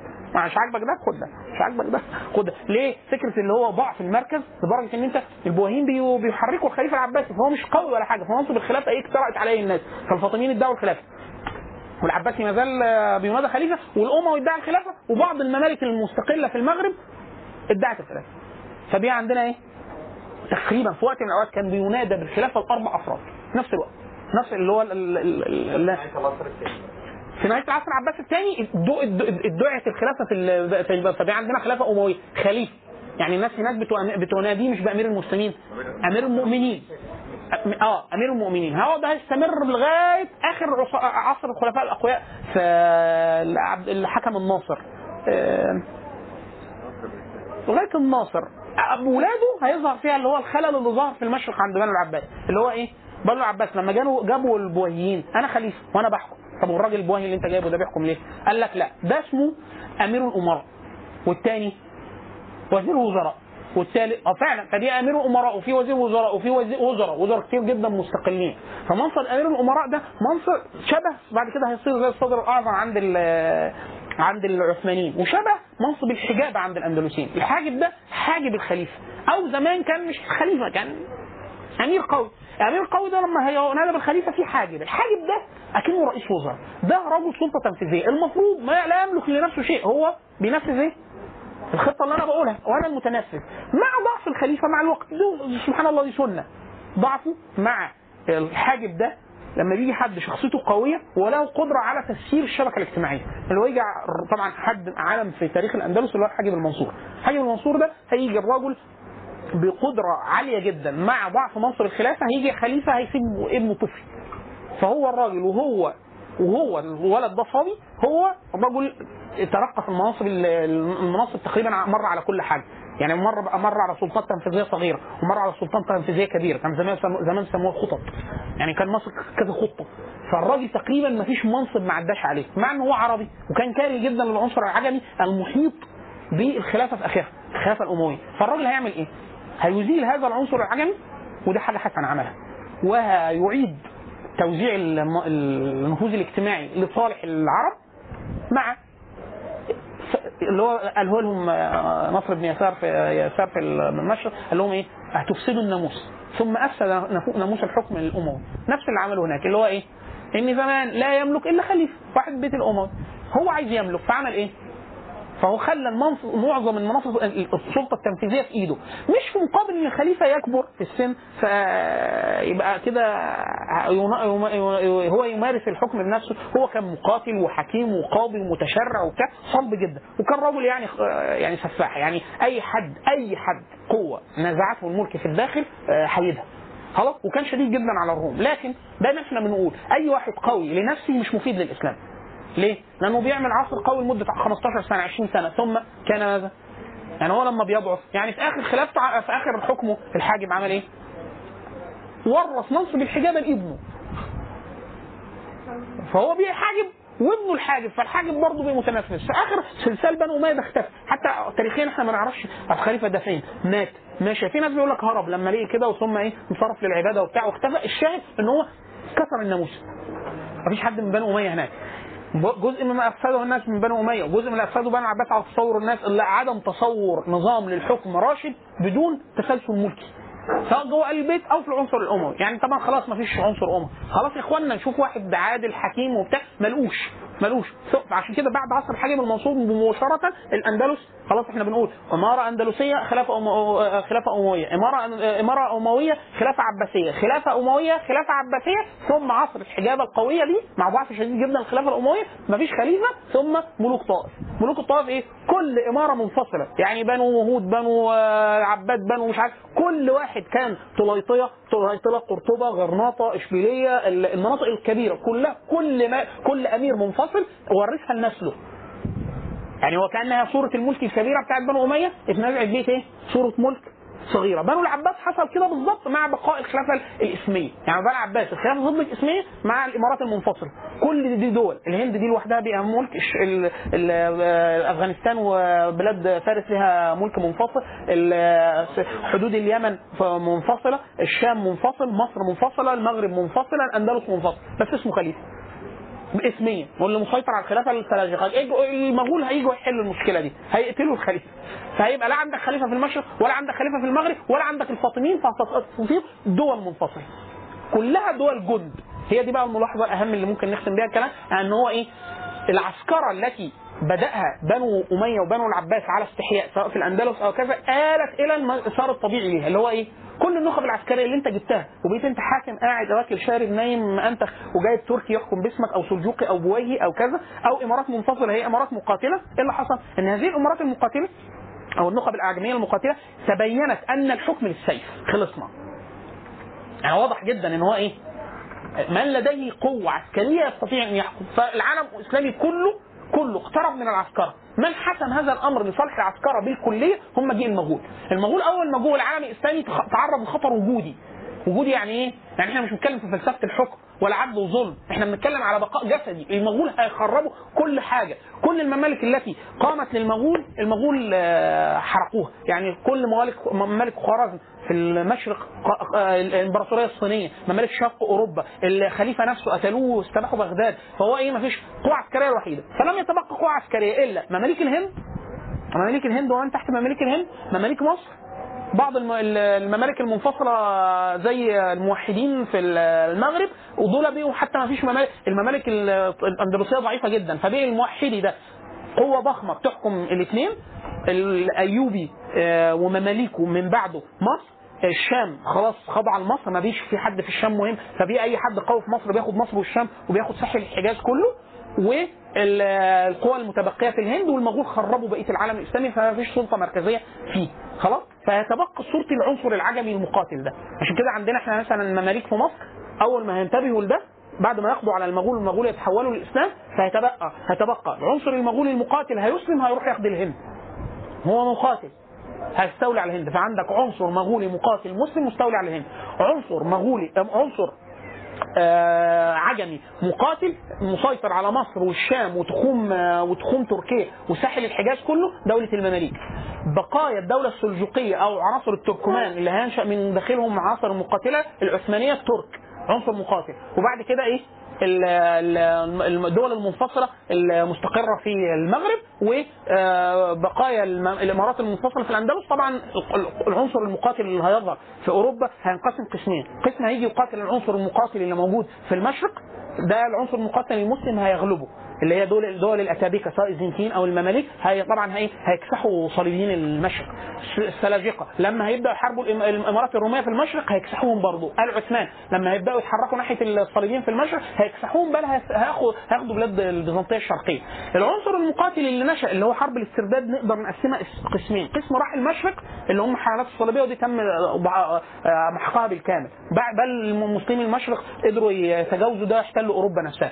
ومسلمي المغرب مع الانفصال اللي حاصل ما بينهم وبين الغرب الإسلامي هيضعف بشدة والعنصر المقاتل اللي في المغرب ده بضعف دولة الموحدين هيضعف جدا لدرجة الأندلس هتسقط فريسه في العنصر المقاتل العجمي الصليبي الاستقاء اللي وصل للحكم هناك لأن يعني كلهم برضو إمارات مقاتلة. فالعنصر المقاتل ده هو عناصر مقاتلة لو حد يقرأ تاريخها لا عنصر مقاتل مدرب آه، كله قتال. هياخد المنطقة المناطق كلها من حرب الاسترداد وهيسترد الأندلس كلها كلها. فعلى رأس ال 1492 هيكون العالم الإسلامي تم تمحيضه. إيه؟ مفيش أندلس خلاص. المغرب العربي كله الدولة العثمانية تحركت من اللي هي قبائل التركمان دي اللي على حدود آه، تركيا حاليا. قبل ما تسقط آه، قسطنطينية. هياخد المساحة دي كلها وهياخد الشرق الاسلامي كله وهيخش هياخد بيزنطه فهيبقى عندك قوة واحدة ممحضة ما فيش مماليك خلاص. كلهم خاضعين لعثمان وبعد كده عنصر مقاتل تركي هيتحول عن المذهب السني. هيصير شيعي. هتظهر عندنا الدولة الصفويه ثم يصير مغول الهند حتى مجيء الاحتلال الإنجليزي. خلاص ده تشكل بعد كده العالم الاسلامي من بعد نهاية آه، العصر العباسي طبعا في نقطة مركزية جدا من بعد نهاية عصر بني العباس هيكون. واحد لا يوجد حركة علمية توازي حركة التدوين الأول بعد القرن الخامس. يعني إحنا لما بنقول العصر العباسي انتهى 656 هجري. خلاص؟ على رأس القرن الخامس يعني 499 يعني خلاص القرن الخامس. مفيش أي حركة علمية توازي الحركة العلمية حركة أنهي حركة علمية؟ مش التأليف والتصنيف والكتابة. إبداع العلوم وتشقيقها والاستمرار فيها. ده انتهى. وقف. عشان كده في ورقة بحثية كانت كويسة جدا مع كتاب اسمه اسمه اسمه الشبكات الإسلامية. من أغاني الهيب هوب إلى من رحلات الحج إلى أغاني الهيب هوب. كتاب كده اسمه. اسمه الشبكات الإسلامية. من رحلات الحج إلى أغاني الهيب هوب. لواحده اسمها مريم كوك. كانت بتقول ملاحظة غريبة جدا. بتقول إن العصر الع- العصر الإسلامي لغاية قبل نهاية القرن الخامس اللي هو 499 يعني تميز بتشقيق العلوم. يعني إيه تشقيق العلوم؟ يعني إحنا من الصدر الأول عندنا عصر التدوين. عصر التدوين عصر التدوين مرتبط معاه إيه؟ نشأة العلوم الوصفة أو اللغات الوصفة، يعني إيه اللغات الوصفة؟ يعني ما فيش ما بيعديش علينا 50 سنة ولا حاجة إلا ما بيبقى تنشأ لغة وصفة جديدة، يعني إيه لغة وصفة؟ يعني مثلا الإمام الشافعي، الإمام الشافعي، الإمام الشافعي قاعد وص... نشأ وسط عمالقة عم- يعني هو الراجل ناشئ إيه؟ مين أرى أرى أرى فقه وحديث على الإمام مالك راح اتعلم فقه من محمد بن الحسن الشيباني لدرجة إن هو إيه؟ الشافعي بيقول كان محمد بن الحسن الشيباني يحدثنا على قدر عقولنا وإلا لو حدثنا على قدر عقلي ما فهم منا أحد ده محمد بن الحسن. فهو ناشئ وسط إيه؟ وسط ناس حاجة عظيمة جدا. وهو كده بيدون علم جديد. بعد يقول لك يعني إيه؟ هو العلم ده أول مرة؟ لا دونه. يعني الملكة كانت موجودة في عقول المجتهدين. الشافعي عمل إيه؟ كتب الملكة. اللي كتبه ده إحنا بنسميه الميتا لانجوج أو اللغة الوصفه يعني إيه؟ اللي إحنا بنسميها اللغة الاصطلاحية. اللي هي بين قوسين العلم. نشأة علم. خليل بن أحمد الفراهيدي رضي الله عنه كان بيعمل إيه؟ الناس كلها بتقول شعر. جه قال لك إيه؟ أوصف لك هم بيعملوا إيه؟ كتب علم العروض والقافية اللي هو إيه؟ ما هي الأوزان التي ينظم عليها العرب أقوالهم؟ العربي إذا تكلم قال الشعر يقولوا إزاي ده؟ فراح عامل 15 بين ثم استدرك عليه بعض الأوزان من بعض تلامذته بعد ذلك. 15 وزن دول قال لك هو ده اللغة الوصفة. يعني هو خليل بن أحمد قبله ما كانش بيقولوا شعر. لا يا مولانا هو كانوا بيقولوا شعر بس ما حدش وصف التركيب الإيقاعي الموسيقي بتاع الشعر. لما دونه دون ده شيوخ شيوخ سيبويه. سيبويه كان في في 170 هجري. فهو وشيخه خليل بن أحمد. تلاقي الخليل وسيبويه وطبق طبق شيوخ طبق شيوخ سيبويه اللي هم الخليل وأمثاله. بداية التدوين في النحو والصرف في كتب مستقله يعني هو الناس كان زمان ما كانش عارفه الفاعل مرفوع يعني هو كانوا بيقولوا مرفوع. يعني كانوا بيقولوا آه، جاء مح- محمد مرفوع جاء آه، رأيت آه، أحمد جاء منصوبة. لكن ما كانش بيقول إيه؟ ما يقولش إنها منصوبة. هو بيقول أحمد. بس إيه؟ التوص... اللغة الوصفه ما كانش. كان الفقيه لما بيتقال له الآية والحديث بيستنبط منها المنع والإباحة والوجوب. آه كان بيستنبط ده بس مش من المصطلحات دي. خلاص؟ اللغة الوصفه بدأ يتدون. علم النحو علم الصرف علم العروض والقافية علم مصطلح الحديث. الضعف والنكارة والشذوذ والعلم كل العلوم دي بتصك بعد كده بيتكلم علم أصول الفقه بيتكتب بعد كده علم القاعدة الفقهية بيتكتب بعد كده وهكذا. لغة كل علوم البلاغة كلها العلوم الوصفه بتتكتب. أول ما نقترب من رأس القرن الخامس يكاد بيحصل إيه؟ يحصل توقف لكل كتابة علوم وصفه جديدة. أمال إيه؟ تشقيق داخل العلم الموجود. تشقيق يعني إيه؟ تفريع. بدل ما كانت الحاجة موجودة يتقال لك لا لها فروع وأقسام وبتاع. المتن الأولاني الكتاب ده يتكتب بطريقة ثانية ويبقى إيه؟ في تفريعات وأقسام وبتاع. لكن داخل داخل نفس الفن. خلاص؟ إيه اللي حاصل فيه تو توليد وتشقيق بس بعيد عن العنصر الدياني؟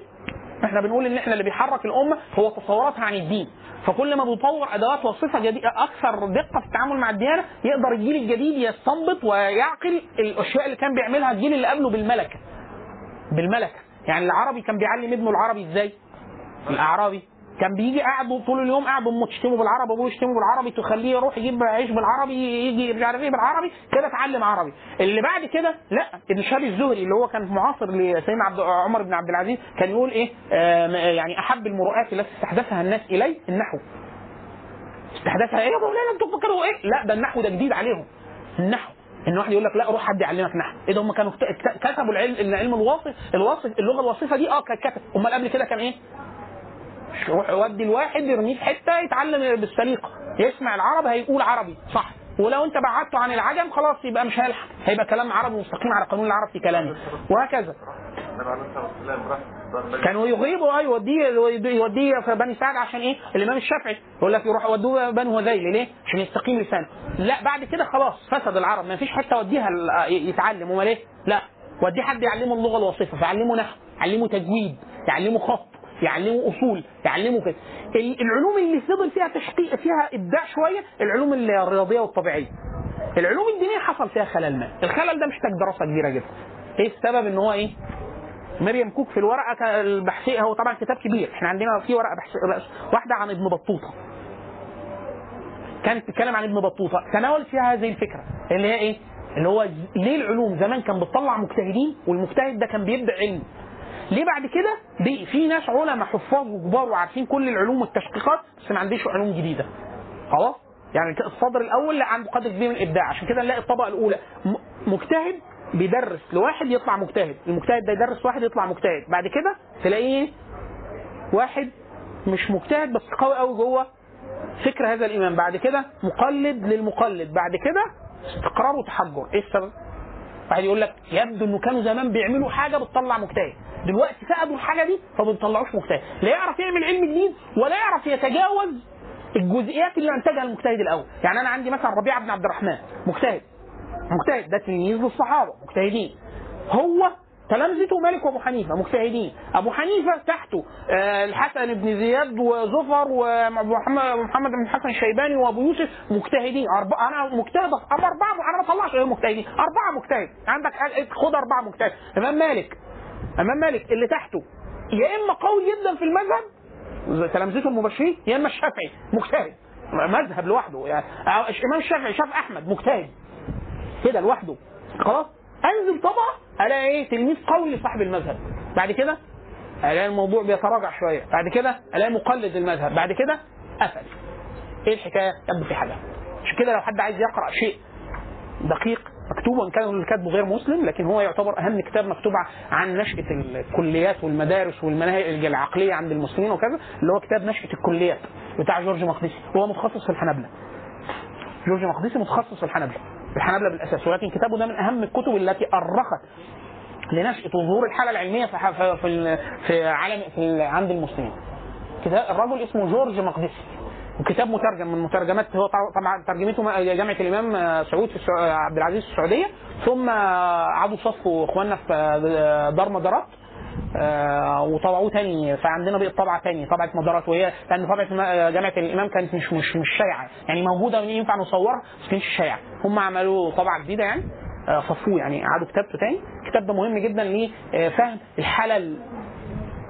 يعني إحنا بنتكلم على إحنا بنتكلم على الحاله الحاله العلمية في العالم الاسلامي إحنا بنتكلم على انهي عصر؟ عصر عباسي عصر عباسي حصل فيه كل حاجة إيه السبب؟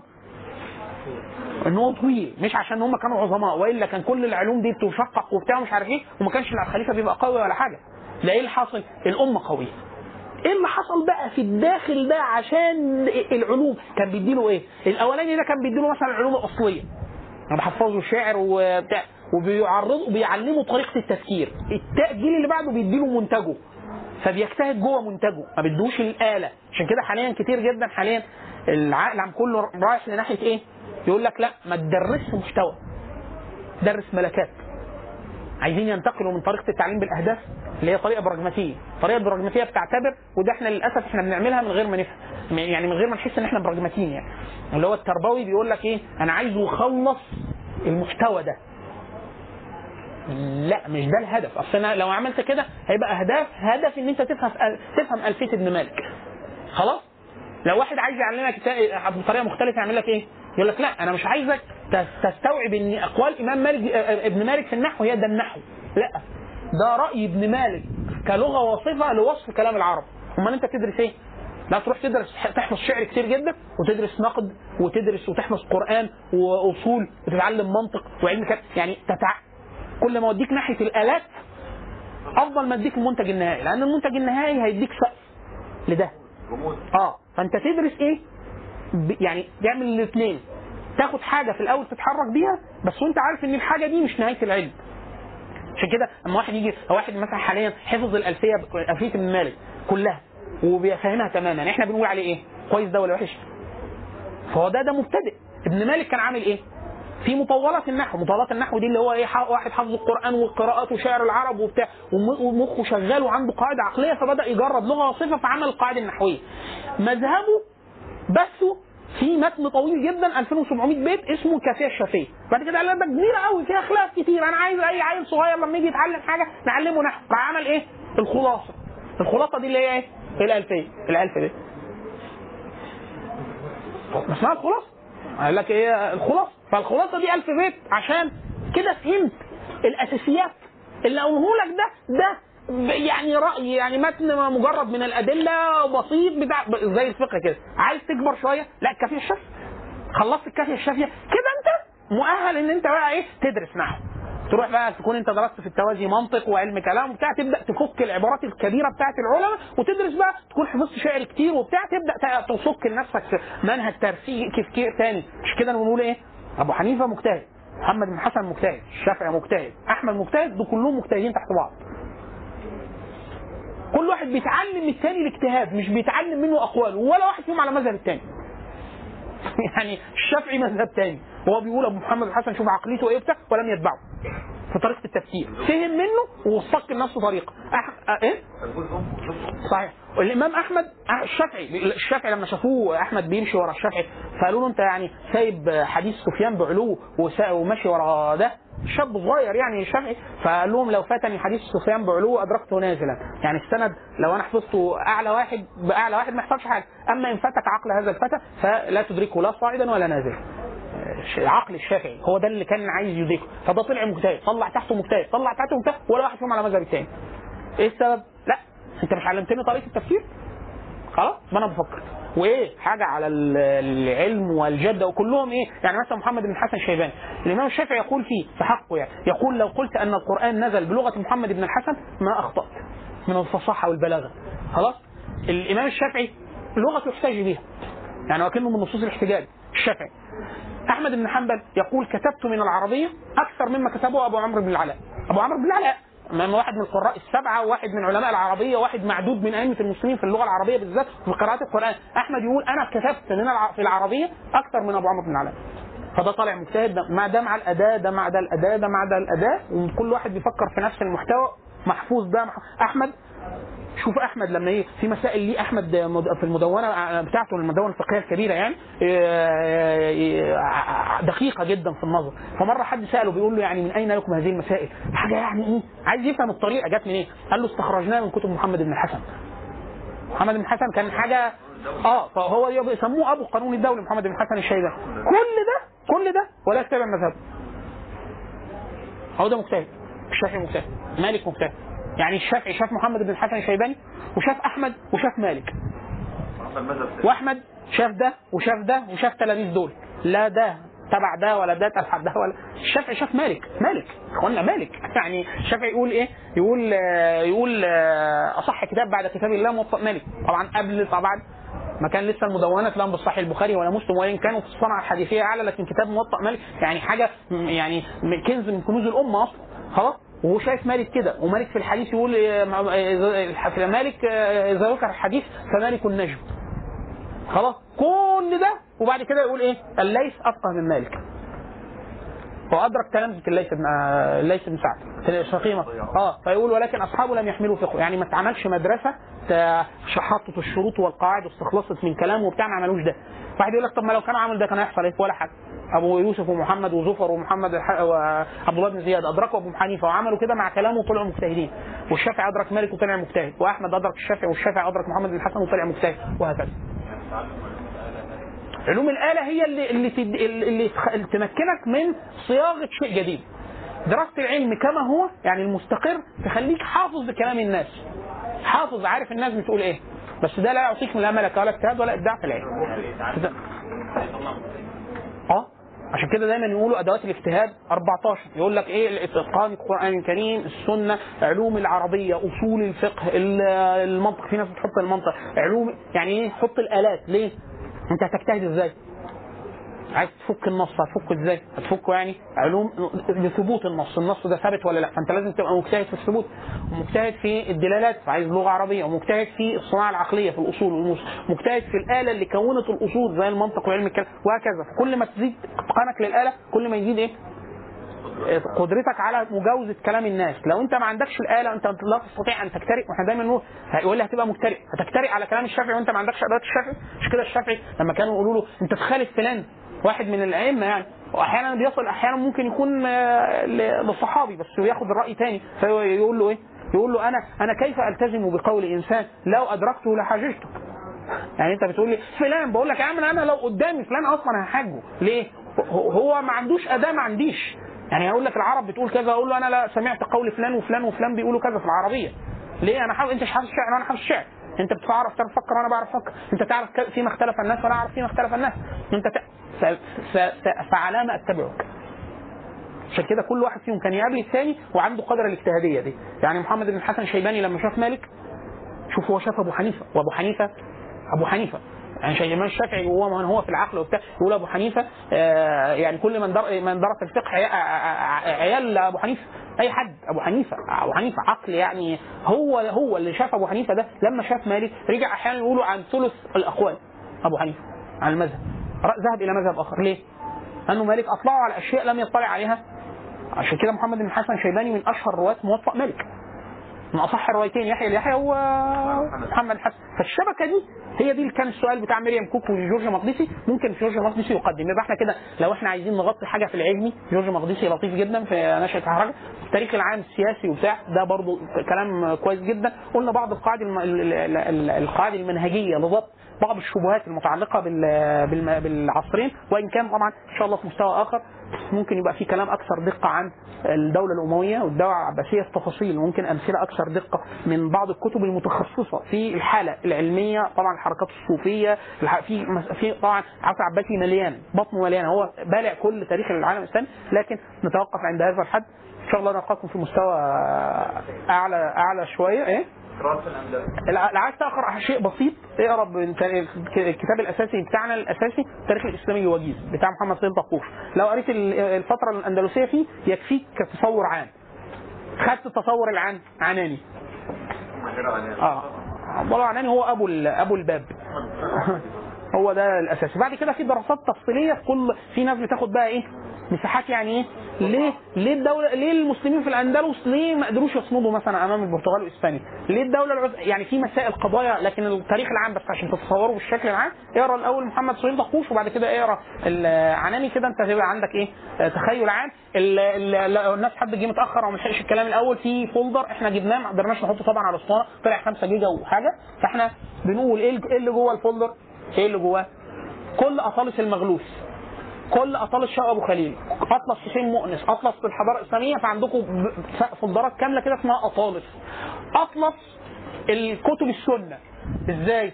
واحد يقول لك يعني أحمد بن حنبل عشان يكتب المسند ده عمل إيه؟ أطلس رحلة أحمد، أطلس رحلة البخاري، أطلس رحلة مسلم في الطلب، أطلس رحلة الترمذي في الطلب، الأطلس، أطلس الكتب الستة. ده لوحده موجود، خلاص؟